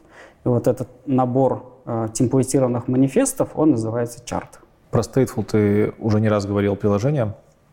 И если со Stateless разработчики знакомы, да, в принципе, Stateful, Stateless понятно для нас термин, и понятно, что Stateless развернуть просто взял, развернул и все, не паришься. Э, есть ли какие-то особенности развертки, разворачивания Stateful приложения, что для этого используется внутри куба? Какие-то, может, особенные штуки именно для хранения состояния приложения? Как оно хранится, где оно хранится? Э, ну, сам по себе Kubernetes никакого решения на этот вопрос не предоставляет, в том плане, что нет какой-то внутренней там системы хранения данных или еще чего-то. То есть нам в любом случае нужно использовать какое-то стороннее решение, подключать. Сейчас с этим проще. Появился CSI драйвер. Вот, это еще один интерфейс, который позволяет немного унифицировать подключение различных внешних инструментов. Типа вот как есть контейнер runtime интерфейс, который не только докер может подключить, а вот все, что угу. CRI поддерживает, все может подключить. И тут то же самое. Есть э, CSI, который условно вот как USB-порт. Он есть, и ты туда можешь и телефон воткнуть, и все, что хочешь. Вот то же самое. Все, что CSI поддерживает, все туда можно воткнуть. Вот подцепить, и оно как бы будет работать. Вот технология сейчас, она не так давно вышла в прод. Вот этот именно CSI драйвер, он развивается, допиливается, но в целом это хороший шаг. Вот, и остается подключить тот же самый какой-то цеф, как систему хранения данных, и через абстракции Kubernetes а, запрашивать какие-то диски или какие-то там файловые системы в этом SHD и подключать, соответственно, себе. То есть, по сути, приложение уже будет работать с этим SHD, вот, а Kubernetes в роли такого посредника. Ну а до появления этого механизма stateful приложения нельзя было разворачивать Kubernetes? Можно было, да. Там есть такая штука, как storage класс. Это тоже mm-hmm. еще одна абстракция. Вот э, там все это настраивалось. Да и сейчас, в принципе, тоже через storage классы это настраивается. Вот. Но, э, скажем так, объем тех решений, которые можно было применять в Kubernetes, он сейчас будет расти, и там уже есть, в принципе, всякие облачные подключалки, которые можно подключать, там, и там множество всего вот за счет этого. Как построено, построен механизм безопасности, обезопасивания вот всего процесса поднятия, слежения за твоими приложениями? То есть, ну, понятно, общение наверняка там ведется по каким-нибудь, ну, минимум HTTPS, еще как-то. Что, например, будет, если твоим Kubernetes, э, твоим API, Kubernetes API завладеет злоумышленник? Как это избежать? Вот, вот с такого вопроса начнем. А, избежать, не открывать API наружу. Достаточно просто. Ну хорошо, ну а как не открывать? Ты будешь, э, ты, ты выстраиваешь это в какую-то приватную сеть или как? Или как? Ну да, это какой-нибудь VPN, угу. двухфакторная авторизация, угу. что-нибудь такое. То есть э, API это прям вот, э, его очень хорошо надо закрывать, потому что периодически находятся уязвимости. Вот. Они каждый год находятся. Причем в 2018 году, например, в конце года была достаточно критическая уязвимость. Ей, по-моему, 9.8 выставили по скору, которая позволяла, в принципе, привилегии в API поднять и как бы все, все что хочешь делать. Есть, были уязвимости в 2019 году из тех, что мне заполнились. Это возможность что-то записывать, подменять файлы на хосте через контейнер – ну, такие достаточно серьезные штуки. И все это можно делать, если зайти в API, то есть если туда авторизоваться. Там, естественно, тоже не дураки писали, там есть авторизация, аутентификация в API, тот же самый TLS. Вот, э, то есть просто так ничего не сделаешь, но уязвимости это могут позволить сделать, поэтому, да, API — это в первую очередь штука, которую надо всеми возможными способами закрывать и обезопасить. Вот. В целом вопрос безопасности Kubernetes, он достаточно широкий, потому что на него можно взглянуть под разными углами и рассмотреть множество аспектов безопасности. Например? Э, глобально можно посмотреть вот в первую очередь как раз вот с точки зрения уязвимости, там, получения прав и так далее. И это вот э, то, что я уже сказал, это закрытие api это если Kubernetes у вас развернут не в облаках где-то, а вот э, на своих серверах, на своих виртуалках, это, соответственно, патчи и регулярное обновление своих серверов. Про IP table CCH наружу, я думаю, говорить не надо. Это как бы такие общие, достаточно банальные требования, но их надо выполнять в любом случае. То, что Kubernetes пришел, надо понимать, что это не парадигма, это еще один дополнительный слой абстракции. Просто mm-hmm. вот так сверху вам намазали, и за этим теперь тоже надо как-то следить. Вот. Э, второй э, аспект безопасности — это, наверное, уровень привилегий пользователей. Это достаточно сейчас хорошо сделано в Kubernetes. Это так называемый Row-Based Access Control или RBAC сокращенно. Мы можем, в принципе, достаточно хорошо разграничить пользователей по тому, что они могут сделать. Там, ты можешь работать только вот здесь, а ты только вот здесь. Вот. Но там есть э, хаки достаточно простые, которые позволяют все это очень легко обойти. То есть, например, э, есть в Kubernetes такое понятие, как namespace. Это вот прям пространство имен, как оно есть. Э, условно, у нас есть вот Kubernetes, есть два namespace — staging, production. И вот в стейджинге мы там пускаем каких-нибудь своих разработчиков, они там работают, но мы им не даем что-то править на проде. В прод только CI-CD ходит и что-то там запускает. Вот. И, но имея просто возможность запускать свое приложение хоть где — и ничего больше, я могу там, за две минуты стать админом кластера. Просто за счет того, что я запущу под, который, которого отправлю на запуск на мастер, где у нас находятся все доступы креды, вот, и подмонтирую их себе в контейнер. То есть, и потом я посмотрю токены, скопирую их себе на компьютер и стану админом. Вот, и это такая штука, о которой на самом деле не все задумываются, но эту штуку тоже уже прикрыли, есть инструменты. Э, инструмент, который называется Pod Security Policy, который позволяет достаточно четко сказать, какие поды где могут и как запускаться, там, какими-то привилегиями, не привилегиями, какие порты могут использовать. Вот. Это что касается как бы, получения прав и привилегий. Э, далее, это, наверное, еще из аспекта безопасности работы нескольких команд в Kubernetes, особенно если у нас есть какие-то команды на аутсорсе, которые там тоже свою часть приложения пишут, и по умолчанию, опять же, любой э, человек, который, у которого просто есть доступ на Space, он может постучаться во все endpoinты, которые есть. Э, есть такая штука, как Network Policies, и она позволяет вот это дело все прикрыть. Это своего рода внутренний фаервол внутри кластера. Когда мы внешнюю команду к себе зовем, мы спрашиваем, какие endpoinты она должна иметь доступ, ну, чтобы как-то с приложением взаимодействовать, и вот только им открываем. В остальной кластер они, соответственно, зайти не может.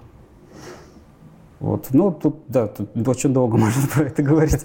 Там э, есть еще, кстати, если про безопасность говорить, интересная такая штука, это защита от человеческого фактора, потому что, ну, блин, э, вспомнить э, там ситуации с GitLab, когда они, когда они там положили пол своего продакшена, там с Яндекс Клаудом, э, кто там еще, ну, там много крупных компаний, которые такие, у них громкие факапы были. Это все было из-за того, что был человеческий фактор. Там, ну, прод базу данных снес, и оказалось, что в шести местах бэкапов нет, короче. Или они там неконсистентны какие-то. И случайным образом где-то там э, дампик лежал несколько часовой давности, и типа, ох, слава богу, восстановили. Вот, и вот это все. Чтобы этого избежать, в Kubernetes сейчас тоже уже есть инструменты такие, э, например, такие вещи, как э, лимит рейнджа, ресурс квоты. Это штуки, которые позволяют тоже как-то немножко в узде держать там, тех, кто с Kubernetes работает. Например, не позволят э, заскейлить свое приложение там, в какое-то очень большое количество. А такое один раз было. Хотел поставить единицу, клавиша залипла, интернет магнул, он так так так так так так и все. Но это было, правда, не на Kubernetes, это коллега рассказывал, это было, по-моему, на Nomad. Но факт, что он такой, вам надо 111 миллионов приложений, хорошо, сейчас будет. И все там, все начало лагать, естественно. Вот, и чтобы этого избежать, мы можем сказать, что вот, вот здесь вот максимум 10 реплик, все, больше, больше нет. Ты упомянул Новоде, Новода? Как? Nomad. Nomad, Nomad. А какие еще есть аналоги? Nomad, ну, самый, наверное, такой яркий аналог, про который все говорят, это Docker Swarm все-таки. Угу. Docker Swarm — это разработка именно от докера, то есть это их такое нативное решение, не требует никакой дополнительной установки чего-либо. Переходим в Swarm режим, условно, в докере, и у нас появляется возможность Docker Swarm. Docker Swarm — это тоже оркестратор, и очень многие вот проводят вот эти параллели — но если говорить глобально, то Kubernetes — это более такой мощный комбайн, угу. в котором больше всего, больше возможностей. А вот в Docker Swarm их чуть поменьше, но я бы, наверное, сказал так, если у вас каких-то супер требований нет, то можно, в принципе, пользоваться и Docker Swarm. Но тот же Kubernetes, например, хорошо умели, умеет автоскейлить. Причем как ноды автоскейлить, заказывать, так и поды, то есть реплики приложения. И это вот в облаках вообще работает шикарно. Там пришла нагрузка с рекламной кампании, мы там не сидим, не заказываем руками нам дополнительно, он сам сходил, все.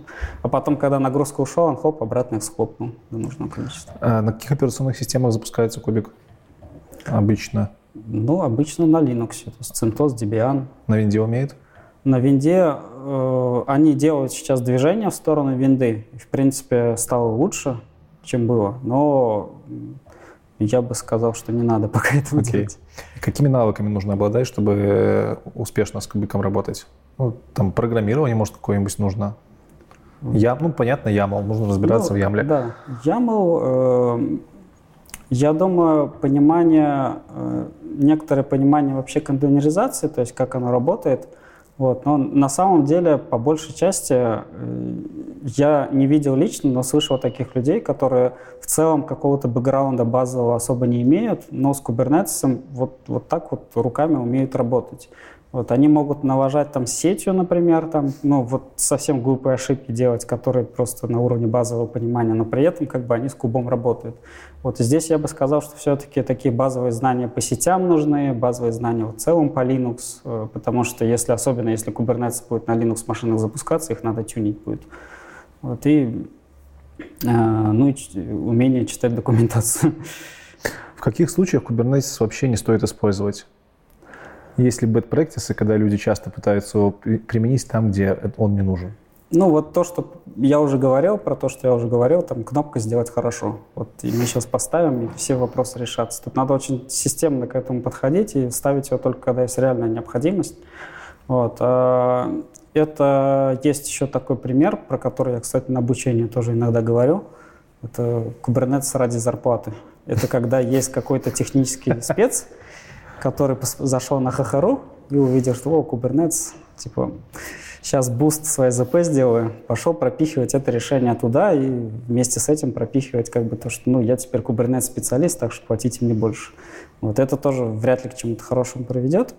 Вот. Если говорить э, в техническом поле, то это, наверное, приложение, которое не удовлетворяет там, тем же 12 факторам. Это приложения, которые неправильно работают вот, на уровне именно микросервисов. То есть какие-то приложения, которые не допилены до конца. Угу. Я был свидетелем одного проекта, когда мы вот пилили и переносили, пилили, переносили. Это сложно, потому что у нас часть проекта работала в кубе, и при этом часть проекта продолжала работать на монолите, надо было выстраивать вот эту взаимосвязь. Вот, поэтому в идеальном мире, конечно, Kubernetes ставится сразу уже. Сначала приложение готовится, потом уже туда. Но чаще всего нет. Переходя к следующей теме, объясни, в чем основная, да, в принципе, в чем разница Kubernetes и Ansible.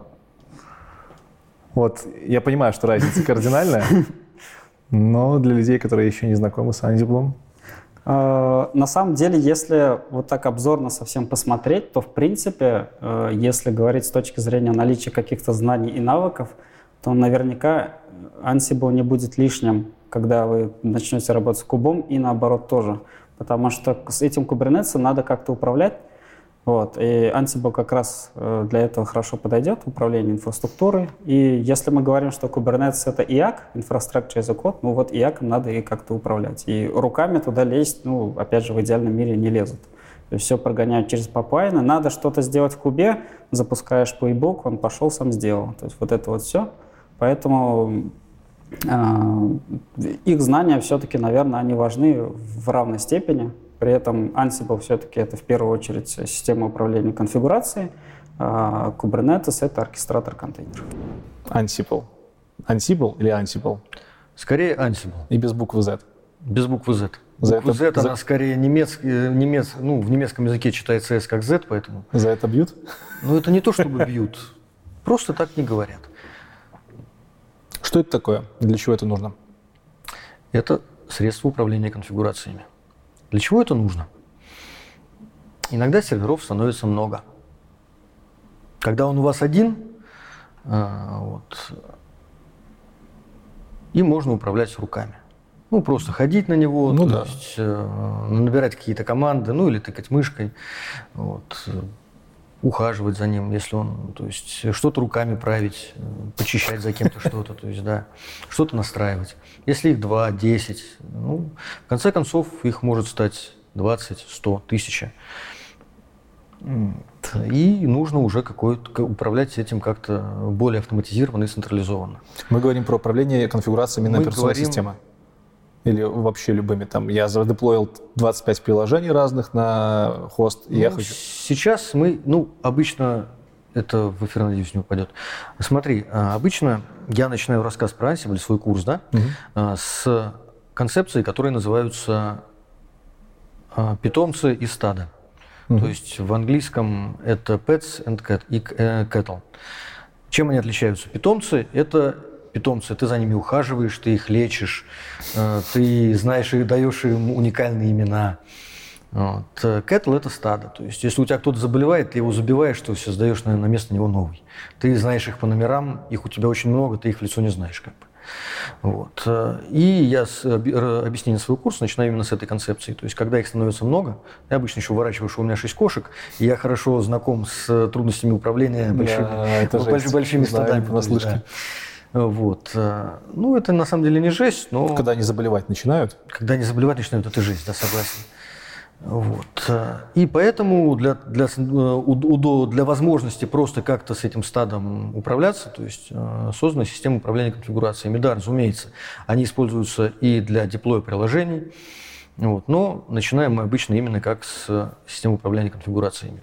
Именно операционные системы, на наливки каких-то приложений, конфигурирование их в том или ином порядке, ну, то есть оркестрация как бы. А, хорошо, С- сразу вопросик такой. Я часто с Jenkins'ом сталкивался в своей практике, и он вроде как тоже, кроме того, как поддерживает pipeline'ы, еще и конфигурировать умеет приложение. Это в чем-то похоже на Ansible или это разного Нет, поля это ягоды? совершенно разные вещи. Ansible, он похож на Chef, на Puppet, на CFEngine, на SaltStack. Jenkins, он больше похож на GitLab CI и на TeamCity. Это совершенно разные классы программного обеспечения для разных целей. Хорошо. Но они могут работать вместе. Например, я встречался с решениями, когда через pipeline'ы GitLab CI производился deploy приложений посредством э, не- э, приложения, использующего внутри себя Chef. Прикольно. Вот. Сам я писал те же самые pipeline'ы для э, GitLab CI на Ansible. То есть они вместе работать могут. Иногда и просто должны.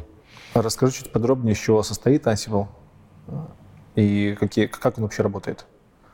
То есть это какое-то приложение над приложением, или это какой-то отдельный сервер, что это вообще? Давай я сначала расскажу э, про вообще этот класс э, при- э, приложений. ПО для ПО. управления Давай. конфигурациями. Расскажу, чем они друг от друга отличаются. И вот тогда перейдем к, э, конкретно к Ansible. Вот, э, У них два, два основ- их можно разделить на два основных класса. Это пул по принципу действия. Это пул и push.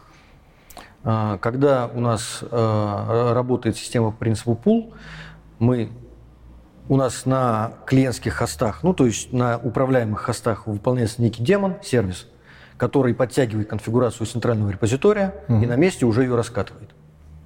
Push – это когда у нас управляющий процесс выполняется на одном центральном сервере, вот, а на конечные ноды доезжают только конечные изменения по сети. То есть конфиг- конфигурирование производится не на месте, а по сети. По сети SSH, FTP, э, Как, как HTTP. правило, как правило, SSH. Мгм.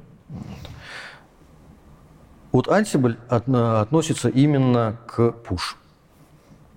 То есть работает э, на центральном сервере э, выполняется процесс, который использует конфигурацию, чаще всего хранящуюся в репозитории. З- з- Зачем вообще нужен пул, если ну, пуш выглядит достаточно красиво и не напряжно? Пуш медленный. Логично. Потому что одно дело, когда у тебя процесс э, работает на клиентской ноде, он себе стягивает конфигурацию, то есть просто в виде файликов, а потом уже на месте через э, местные вызовы IP, через, э, то есть очень быстро тебе создает нужную конфигурацию. Вот. Ну, или ее поддерживает. То когда у тебя push, у тебя каждый раз центральный процесс идет к ноде по SSH, что-то там делает, возвращает результат, здесь он оценивается, и потом все это повторяется. Тогда чем пуш лучше пула? Он лучше тем, что на конечных нодах не хранится никакой конфигурации. То есть они могут быть тоньше, они могут быть менее мощные? То, что называется, нет, Нет? то, что называется нулевой футпринт. Когда тебе не нужно, чтобы на клиентских машинах кто-то мог понять, как у тебя вообще что О, конфигурируется. круто. Вот, например, у тебя ты аутсорсинг, у тебя, ну, я говорю сейчас про нашу компанию, как мы используем Ansible. У тебя там тысячи клиентов, и у тебя, то есть, хра- хранится конфигурация под клиента в репозитории, как бы. Ты не хочешь, чтобы клиент знал, каким образом ты управляешь его хостом.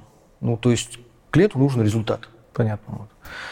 Ну и потом тебе не нужно, чтобы клиент мог своими руками что-то что как-то подкрутить, чтобы что-то пошло не так. Потому что он может сделать это и да, без каких-то то есть, злобных намерений, да, без слова умысла, просто, ну, а вот ну, мне мой программист сказал, что ну, можно сделать так, давай-ка сделаем. А потом раз, у него продакшн снесся целиком, и он приходит к нам и говорит, вот ваша система плохо работает. Вот. Ну, реально таких э, случаев у нас не было, когда мы использовали пул-системы, но, тем не менее, лучше подстраховаться. Вот. Ну, просто чтобы, не дай бог, не, э, э, конфигурация других клиентов не попала каким-то, то есть, другим Ну, вдруг перепутали, тоже, да, человеческий есть, фактор. да. Именно поэтому мы используем push.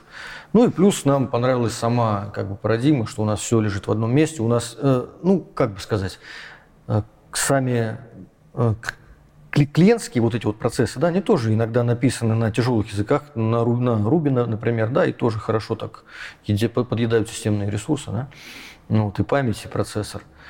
Поэтому это в каких-то случаях может быть нежелательным. А клиентские, э, клиентские ПО, клиентские ресурсы, которые в пуше работают, они пишутся руками или есть готовые какие-то решения? Ну, вот теперь я могу рассказать, из чего Ansible состоит. Давай. А, Ну, во-первых, э,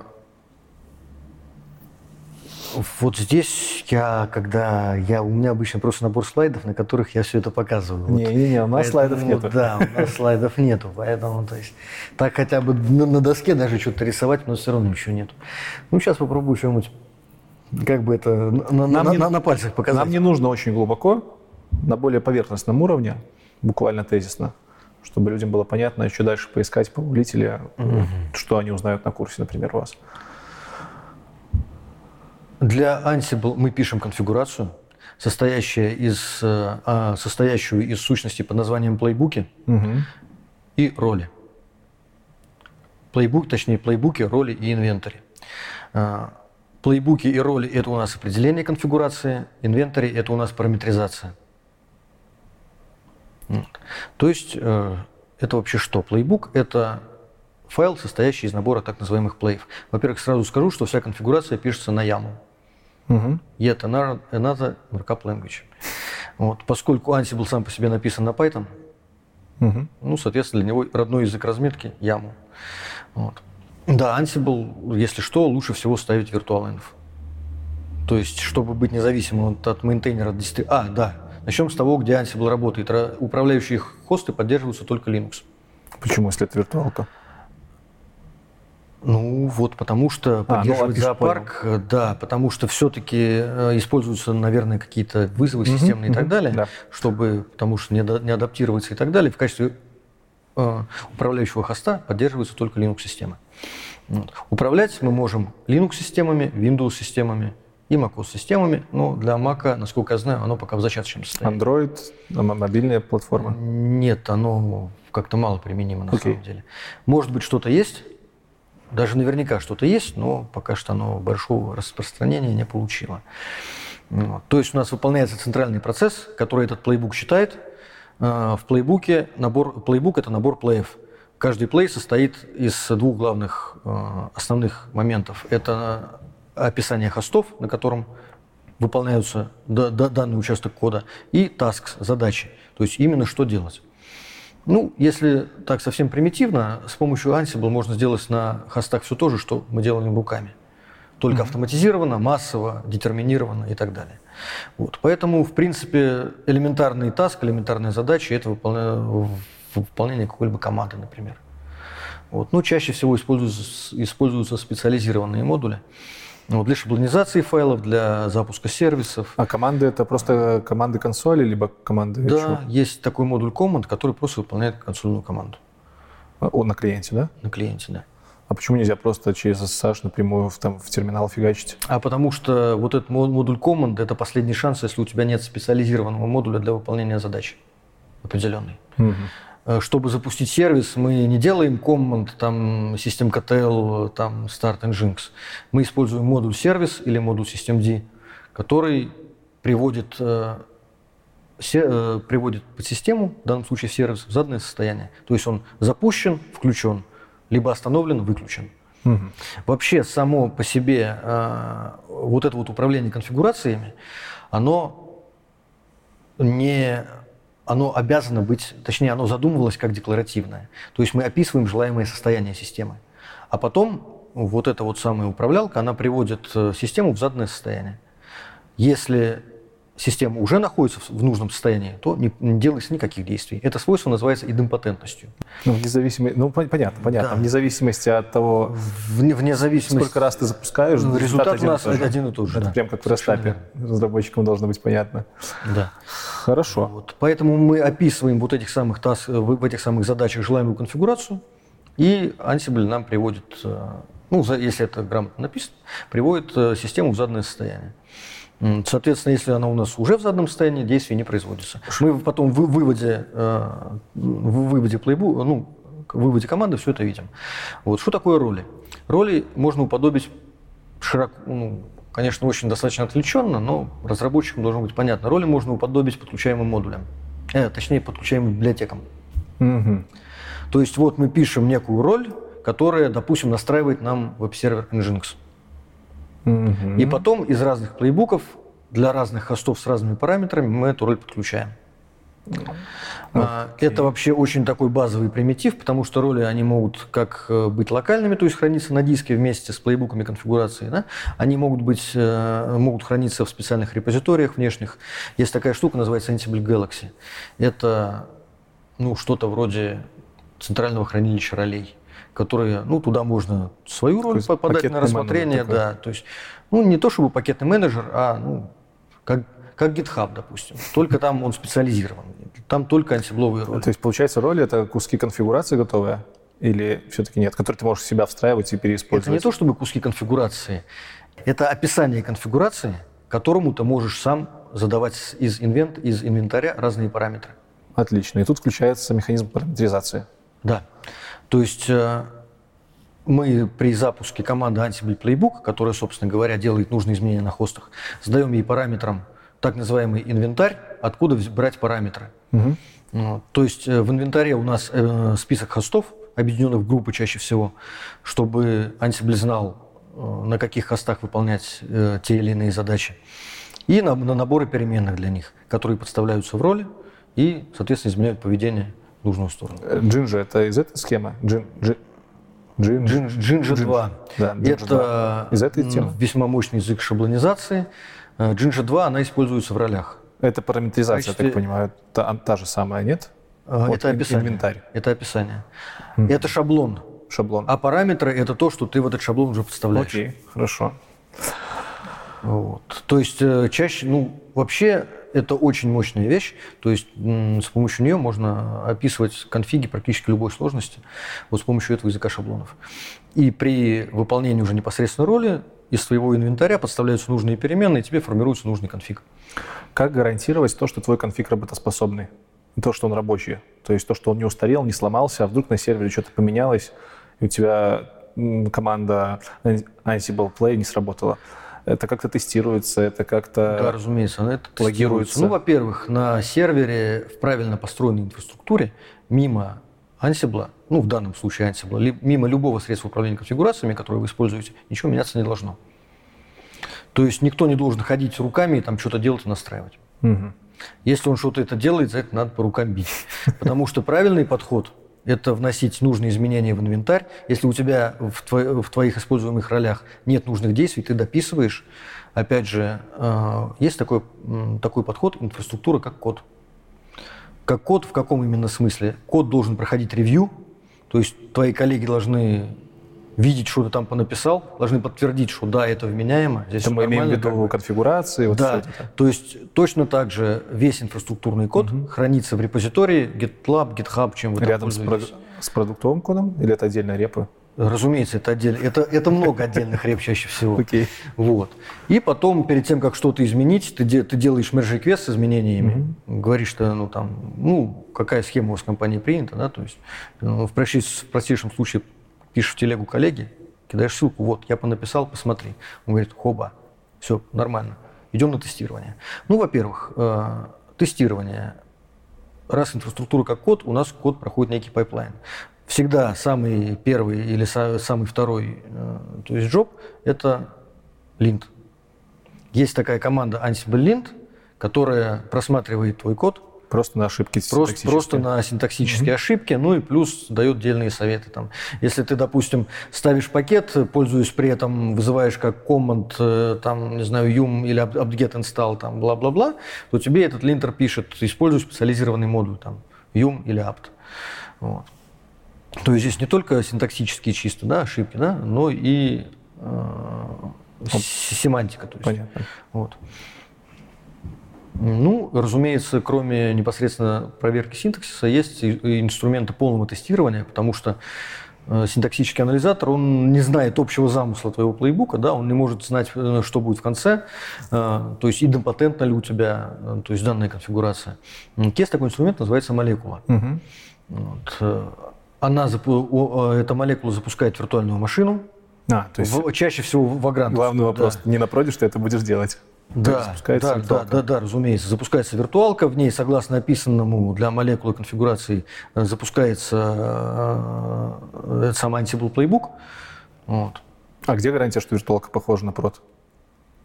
Ну, здесь надо самому как бы следить. А, ну Если про- у тебя production же у нас чистый, я так понимаю, изначально. То есть production у нас изначально чистый. чистая ОС. То есть момент, с момента рождения он у нас э, сделан с помощью Ansible. По- Понятно. Окей. Поэтому у нас э, тестовая виртуалка обязана быть похожа на прод. Если, если нужно, туда можно и приложение вкатить отдельным джобом. А бы, по, да, ресу- чтобы- по ресурсам она тоже должна быть такая же, как прод? Или не обязательно? Это уже зависит от конкретного случая. Хорошо. Если ты, ты после непосредственно запуска молекулы тестируешь еще, еще что-то, да, с помощью каких-то внешних инструментов, ну, там, условно говоря, ты потом выкатываешь сайт и тестируешь Selenium, ну, такое тоже бывает. То, естественно, ресурс должен быть больше. Если у тебя просто проходит, то есть набор ролей, да, то ресурсов можно, то есть ровно столько, чтобы этот Python в память лез, как бы. Тебе, как человек, который работает с Ansible, нужно программирование? Ты говорил, язык разметки э, Java. Яму. YAML, YAML, Да. сорян. Э, Это не программирование. Написано на питоне. Ну, нужно ли дописывать какие-то модули или еще что-то? Просто чтобы понимали девелоперы, нужно ли владеть каким-то языком при работе с Ansible? Можно не владеть, но лучше владеть. Каким? А, и для чего? Python. Питон? А для чего? Python, да. Потому что если под конкретную задачу нет нужного модуля, конечно, можно написать это все в виде скрипта и дергать его из таска, но это плохой тон, это называется bashable в комьюнити, связанных с Ansible, да. И это прям фу-фу как бы, полностью. Э, Чаще всего советуют написать специализированный модуль по свою задачу. Окей. Его можно написать и на шеле в том числе, да, ну, все-таки на, ну, вообще на любом языке, потому что там просто вот, система вызовов, как бы, да, но лучше всего писать все-таки на, на нативном для этого дела. Почему? А, по нативным для Ansible. Да. Потому что можно же на сишке попробовать это сделать. Ну, если усилия затраченные будут оправданы, почему бы и Понятно. нет. Какие есть аналоги Ansible? Ну, Популярные более-менее. Или это, то, или это монополист на рынке? Нет, это, конечно же, не монополист, э, значительно более старый в хорошем смысле, в смысле э, прошедший более длинный путь развития, это Chef и это CF Engine. Ну, CF Engine уже мало используется, сейчас Chef и Puppet. Они все работают примерно одинаково? А, Они работают, э, они работают как пул, в основном. Как пул. Да. То есть э, на э, настраиваемой ноде выполняется сервис, который тянет конфигурацию. А Ansible единственный, кто делает пуш из крупных? Ну, кто по пуш работает. Да. То есть э, Ansible сам по себе умеет пул, но это не основной его режим работы. А, SaltStack тоже умеет push, но это не его основной режим Понятно. работы. Ansible, можно сказать, в этом плане из распространенных он такой единственный. Хорошо. Ну и, видимо, народу нравится, потому что вот я смотрю время от времени Google тренды по запросам, да, то есть относящимся к шефу, к э, Puppet, к Ansible, и вижу, что Ansible набирает все больше и больше набирает популярность, а те, которые более старые, они чуть... э, ну, есть, в том числе, э, есть, тем не менее, любители, да, они с ними работают, развивают, продолжают их использовать. Но чуть-чуть на пятилетнем промежутке видно, что популярность их чуть падает. Что можно почитать по Ansible, чтобы немножко более втыкнуть? Скажем, даже не так спрошу. Чтобы прийти к вам на курс, например, по Ansible, нужно чем-то владеть? Какими-то знаниями уже? Не, тол- ну, не только по Ansible. Вот человек, который хочет войти в айтишку, э, ему курс, я так понимаю, по Ansible не нужен будет. Скорее, это для девелоперов, для администраторов. Ну, как сказать, если человек входит в айтишку, он уже администратор. Как так? Умеешь настроить себе учетку на компе администратор? А, ты имеешь в виду в этом плане? Ну, это если он входит в айтишку как пользователь, то ему, конечно, вообще ничего не нужно. Э, Кроме э, по- понимания, где какая кнопка на мышке за что отвечает. Мы говорим именно об администрировании, да?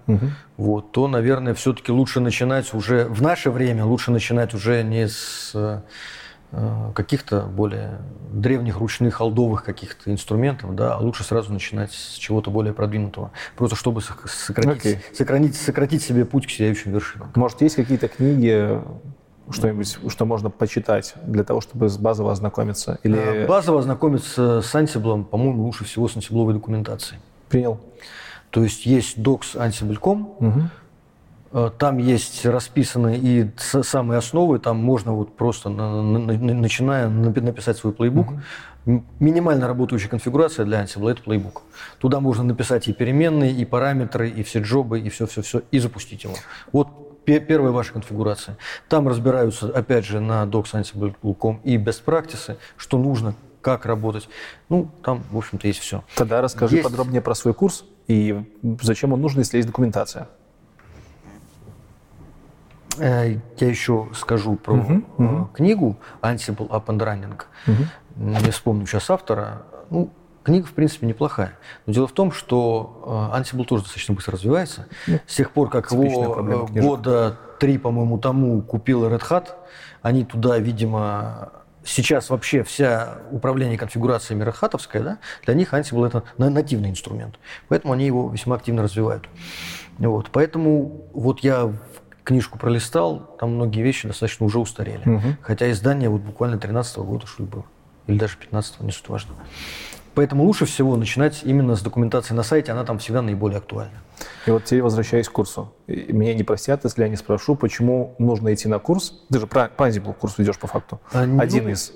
Э, с-. Курс у нас общий по DevOps. То есть по всем инструментам, применяемым в этом подходе. Ну и да. твоя часть это Ansible. Моя часть это Ansible, да.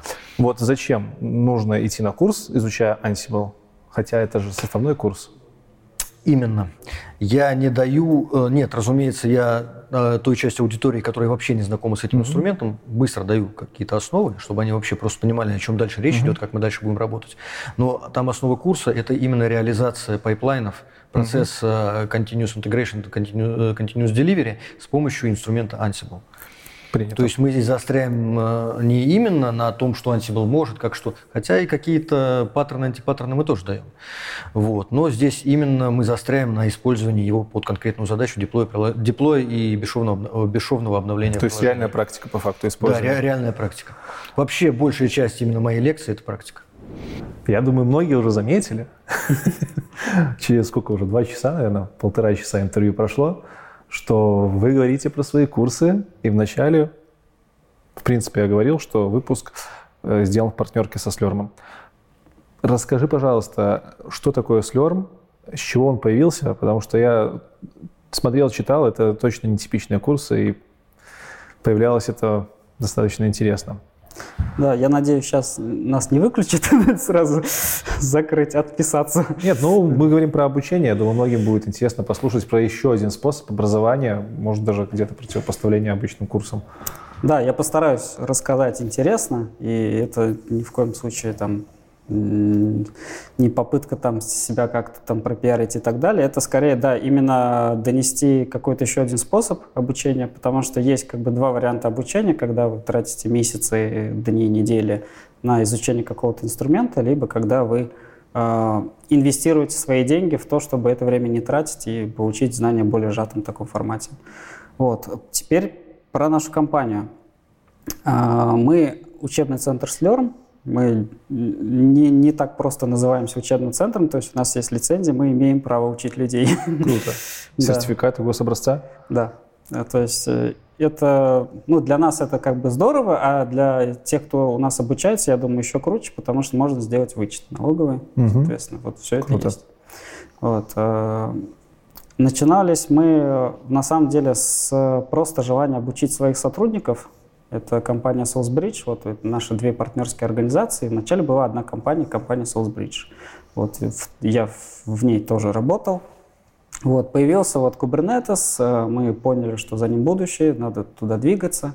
Вот, и э, был человек, который хорошо с ним разбирался, вот, но каждый раз его звонить, ему писать, типа, помоги, это было не очень. Мы так решили, даже два человека было. Мы решили, а давайте вы, ребята, сделайте для нас курс, мы просто приедем все вместе, компании соберемся, а мы работаем все удаленно, начиная там от Иркутска и заканчивая там странами СНГ. Вот, поэтому это прям мероприятие, мероприятие такое собиралось. Вот, и мы так резко уровень образования нашей компании поднимем. Вот, а потом э, мы там уже все забронировали, начали подготовку. И решили, а что мы сами одни будем сидеть, давайте еще кого-нибудь позовем, там, комьюнити свое, там, ребят, коллег, там, своих клиентов тоже. Вот. И нек- некоторая такая компания собралась. Вот. Э, могу сказать, что первый слем прошел с точки зрения организации ужасно, потому что это был вообще какой-то трэш. Когда это было, 18 год? Так, ну да, это было лето 18 -го угу. года, получается. А, мы вообще не имели никакого опыта чего-то там организовать. Вот э, вроде забронировали, вроде все хорошо, приехали, там начались всякие проблемы, то нам это не дают, то не дают, там э, я не помню, что там конкретно было, типа электричества не было, воды не было. Это такой загородный типа коттеджи было. Вот, но мы все равно с горем пополам его провели, причем получилось такое несмотря на все эти проблемы, получилось такое теплое мероприятие, то есть все там познакомились, и в целом, я думаю, ребята остались довольными. Вот. И мы получили очень хороший фидбэк, что все круто, все здорово, типа, ребята, зовите еще. Ну, такие, ну, как бы, ок, давайте еще проведем. Как бы уже вот э, с выходом на аудиторию поняли, что людям это интересно. Вот и второй слер мы провели уже вот целенаправленно, в том числе ту часть людей, которые у нас не доучились, мы отправили. Вот туда же попал и я. Я на первый не поехал. Вот, и, а, соответственно, и в том числе и остальных людей тоже собрали, провели, было очень весело. Мы жили в загородном тоже каком-то там комплексе пятизвездочном, короче, где там сауна, баня. Мы там спикер, короче, рассказывает тему, потом так, все, закругляемся, пошли в сауну. Закреплять знания. Ага. И вот мы прям всей командой идем там с ребятами, там сидим в сауне, в бассейне. Ну, было круто. Вот. И э, вот это создавалась вот эта атмосфера, то, что мы не просто, типа, собрать бабла, рассказать все, до свидания. А вот именно вот эта какая-то тесная связь, комьюнити, мы их сейчас, э, да не только мы, это не мы придумали, называются они последователи, которые там просто верят нашему бренду, и там выпустился какой-то курс, беру, неважно, что там. Вот, и мы стараемся по сей день вот эту атмосферу, у нас такая хорошая описание этого было как семейное кафе. Mm-hmm. Типа мы стараемся вот это вот семейность сохранять. Вот, это, наверное, первое такое, на мой взгляд, базовое такое отличие от остальных компаний, которые являются такими конвейерами больше по производству, там, производить, производить, бабки, произвели бабки, все. Там, э, мы стараемся и с комьюнити дружить, там, и вот на вопросы отвечать. Там, ребята, которые уже два года у нас отучились, условно, назад, там, на одном мероприятии были, они могут написать вопрос, мы им ответим. То есть вот, вот так вот оно строится. А чему вы обучаете?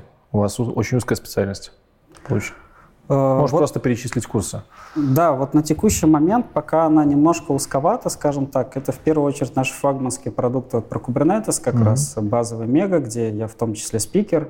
Вот, это наш курс по DevOps, который вот недавно прошел, интенсив, вот, где мы рассказываем про инструментарий DevOps. А, что у нас там еще? Сейчас в производстве курс по CEF. Вот, опять же, мы поняли, что людям это необходимо, нужно и решили сделать.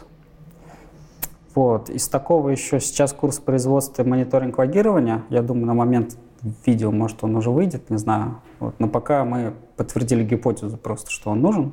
Мониторинг логирования Kubernetes. Вот. Мы в своей базе Меги, мы изначально пытались про это рассказывать, но получалось вообще ни о чем, потому что три дня интенсива, в котором надо рассказать про Kubernetes, и там еще мониторинг логирования, вот такой кусочек, угу. и как бы мы поняли, что это надо выносить отдельно.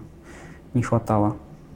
По поводу формата обучения. Ты уже сказал, что это интенсив. То есть это не обычные курсы, где ты там месяц размусоливаешь свое время по два часа в недельку. Расскажи подробнее, как проходит это обучение в офлайне до коронавируса и как это проходит сейчас во время коронавируса. Да, у нас сейчас есть несколько форматов, и на самом деле мой любимый формат это офлайн, потому что это живое общение, это люди, это знакомство, и э, действительно до коронавируса было мега круто их проводить. Вот. Э, когда пришел коронавирус, вот, э, я думаю, многие, кстати, это уже знают, потому что история получилась довольно громкой. Мы в марте-апреле, когда вот был самый бум у нас, когда все предприятия закрывались, тотальный локдаун и, в общем, трэш творился, даже ребят начали увольнять, в том числе моих некоторых знакомых айтишников, короче, вроде айтишник, но сокращали. И в это время, естественно, у нас тоже начались трудные времена, а, потому что мы работаем с клиентами, клиенты не платят, соответственно, мы тоже у нас э, кормушка скуднеет. вот. Э, но у нас так подобрались люди в нашей компании, которые э, очень вот про ценности. Я понимаю, что сейчас у некоторых на своей ценности триггернет так agile. вот, но э, я про agile вообще сейчас молчу. Это именно вот такое человеческое отношение, да. И мы просто сели с ребятами и начали штормить, что мы можем сделать для людей. И первое, что мы сделали, точнее, первое предложение, которое было, и все его одобрили, это давайте наш флагманский продукт, базовый Slurm, вот этот Kubernetes, мы его сделаем бесплатным. И мы сделали такой формат вечерняя школа, где вот с Сергеем Бондаревым, с нашим э, одним из основных спикеров, просто еженедельно вещали про Kubernetes, и практически весь курс, даже больше, чем этот курс, мы рассказали, потому что формат позволял. В течение четырех месяцев мы его просто вот так выложили в сеть, в YouTube. Вот он есть в плейлисте. Вот, Ссылочку доступен. оставим в описании. Вот. А, еще, ну вот это получается про вечерний формат, он был один раз. Я не уверен, что мы его будем повторять пока что, потому что тяжело. Вот 4 месяца каждый, этот, это подготовка, и вот 4 месяца практически там из жизни выпадали. Вот, а там еще вот эта всякая управленческая деятельность. Я стараюсь те курсы, которых я веду как спикер, я выкладываюсь на 100%, потому что ну, непозволительно так. И это очень видно, когда человек не разбирается в вопросе и что-то пытается кого-то учить. Вот, поэтому я сейчас и меньше курсов и веду, угу. чтобы акцентировать. Вот, это вечерний формат. Э, формат, который, в котором мы сейчас перебываемся, по большей части, это онлайн-интенсивы. Это когда есть три дня – и по 8 часов в день, вот прям плотным потоком идет обучение. Мы к этому формату пришли не сразу и много экспериментировали перед этим. Но дело в том, что с одной стороны интенсив это, блин, слишком сложно. Ты три дня сидишь и там тебе накидывают. Если ты до этого вообще с этим не разбирался, то в конце третьего дня ты как овощ уже все. Вот мы это прекрасно понимаем и регулярно отзывы тоже видим, что, ребят, это было слишком сложно. Ну, э, но все равно придерживаемся такого формата, потому что банально людей больше, чем на три дня в основном не отпускают с работы. Это либо в отпуск надо человеку идти, либо еще что-то, поэтому а, пока формат менять не планируем, именно интенсива. Вот. Это второй формат интенсива. Были вот офлайн, я думаю, в следующем году они все-таки возобновятся mm-hmm. у нас, и есть онлайн. И э, есть еще видеокурсы, Вот это предзаписанные видеоуроки, где мы ну, практически то же самое рассказываем. Мы предоставляем, причем на всех, независимо от э, формата, э, стенды свои. То есть не надо человеку там что-то делать. Вот он там нажимает кнопку, ему создается стенд, сервер выделяется, он сам на нем что-то делает. И техподдержка ему тоже помогает. Вот, все это входит в цену. Вот. А видеокурсы — это такой формат, где спикер заранее все записал, и как бы вот он просто таким пакетом продается. Вот. И по сути, пока, наверное, это из все из форматов. Просела ли с онлайном качество, проверка качества полученных знаний? Потому что выглядит так, что в онлайне сложнее проконтролировать, как человек выполняет те или иные задания. И фидбэк даже сложнее иногда собрать. Угу. Да, это такой комплексный вопрос. Вообще у меня сейчас есть такая идея, я ее постепенно воплощаю в жизнь, так как я все-таки по натуре айтишник, я, короче, делаю курсы за код. Ничего себе. Такая концепция. Вот. А, и это я строил вот это производство курсов и в конце концов понял, да это же код. То, что я делаю, это код. Это вначале мы собираем бета-тестеров, короче, ребят, которые отсматривают курс, говорят там говно, не говно, там перепишите или что-то. Мерч реквест. Да, там, э, кто-то там, есть человек, который даже вызвался сам, короче, видос прорендерить, типа, нихера у вас нормально не получается, дайте я сам, я покажу, как надо. Вот, э, на постпродакшн забрал одно видео, человек, который просто как бы, ну, нам ничем не обязан, вот. Потом, соответственно, это вот непосредственно запись, это релиз, вот прям есть день релиза, все выходит. Э, есть э, предрелизные эм, какие-то события по низким ценам, которые мы со скидками делаем. Тот, кто по предрелизной купил, он имеет право поучаствовать, прям сказать, ребят, вот еще вот такую тему рассмотрите в курсе. Мы такие, окей, добавляем.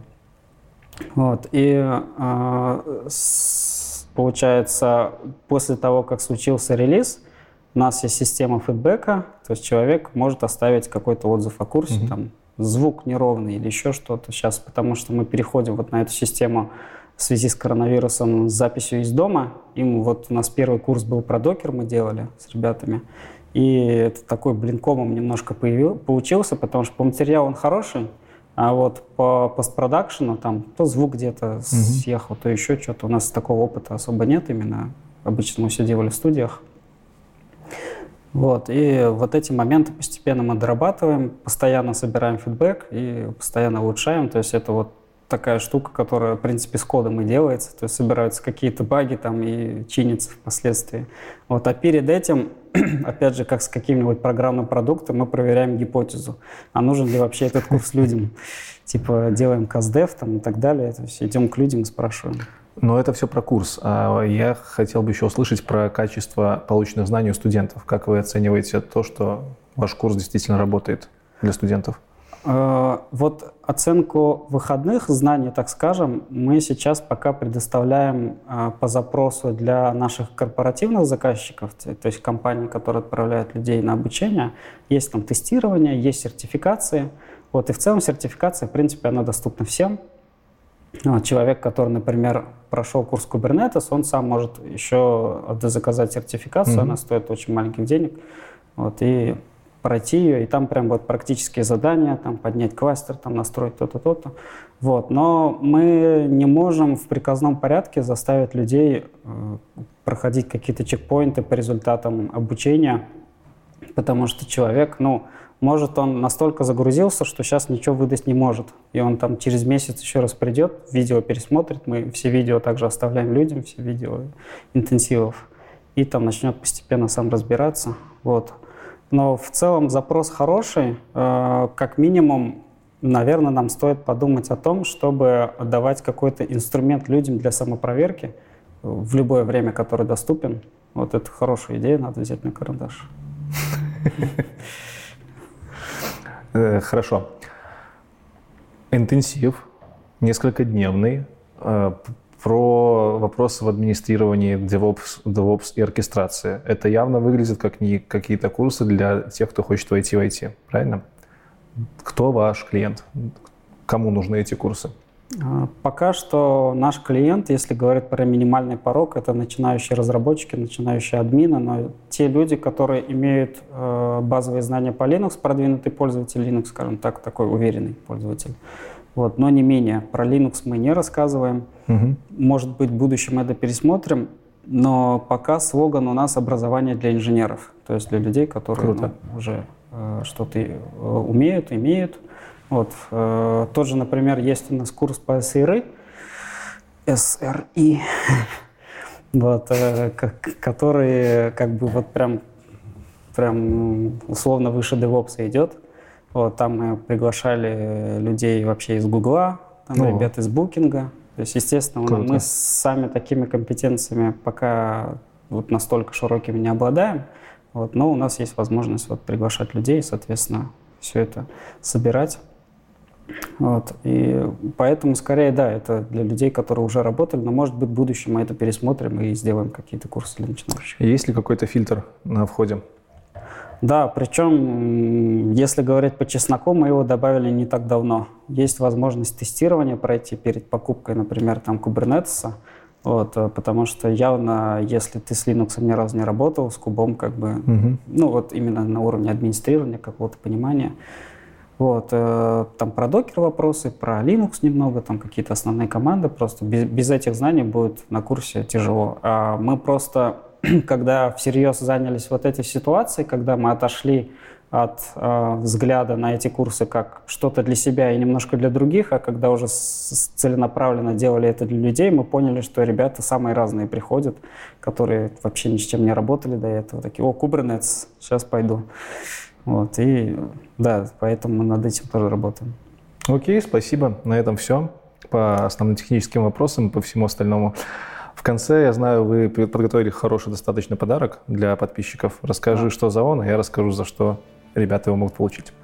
А, так как я уже сказал, что флагманский наш продукт — это Kubernetes, поэтому мы бы хотели в качестве подарка преподнести комплект по обучению по Kubernetes. Это базовая информация про Kubernetes, там про основные абстракции, как он работает, Kubernetes, компоненты и так далее, как его установить.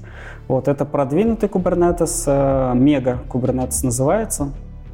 Там уже для тех, кто с кубом хорошо работает, там какие-то такие продвинутые фишки. И третье — это мониторинг логирования по Kubernetes. Без, без этого как бы, ну, эксплуатировать нормально Kubernetes тоже не получится. Поэтому вот эти штуки, вот этот комплект мы дарим э, вам. Шикарно. И этот комплект получит тот человек, который в комментариях напишет, наверное, самую интересную, душещипательную историю э, изменения его жизни — которые будут происходить после того, как он пройдет этот курс. Поэтому ставьте хэштег конкурс, пишите, как изменится ваша жизнь, как она может измениться после прохождения курса ребят. Самый лучший комментарий получит этот подарок. Поможете выбрать его? Да, конечно. Все, отлично. На этом все. Спасибо большое. Пока. Коля, спасибо тебе тоже. Да, пока ты не ушел, Марсель, я хочу сказать, что вы обязательно подписывались на канал IT Борода, если этого еще не сделали, а также проходили на канал ребят и проходите, конечно, на сайт Слерма, смотрите, что у ребят есть интересного и записывайтесь, если у вас есть желание. Теперь уже точно всем спасибо, всем покедова.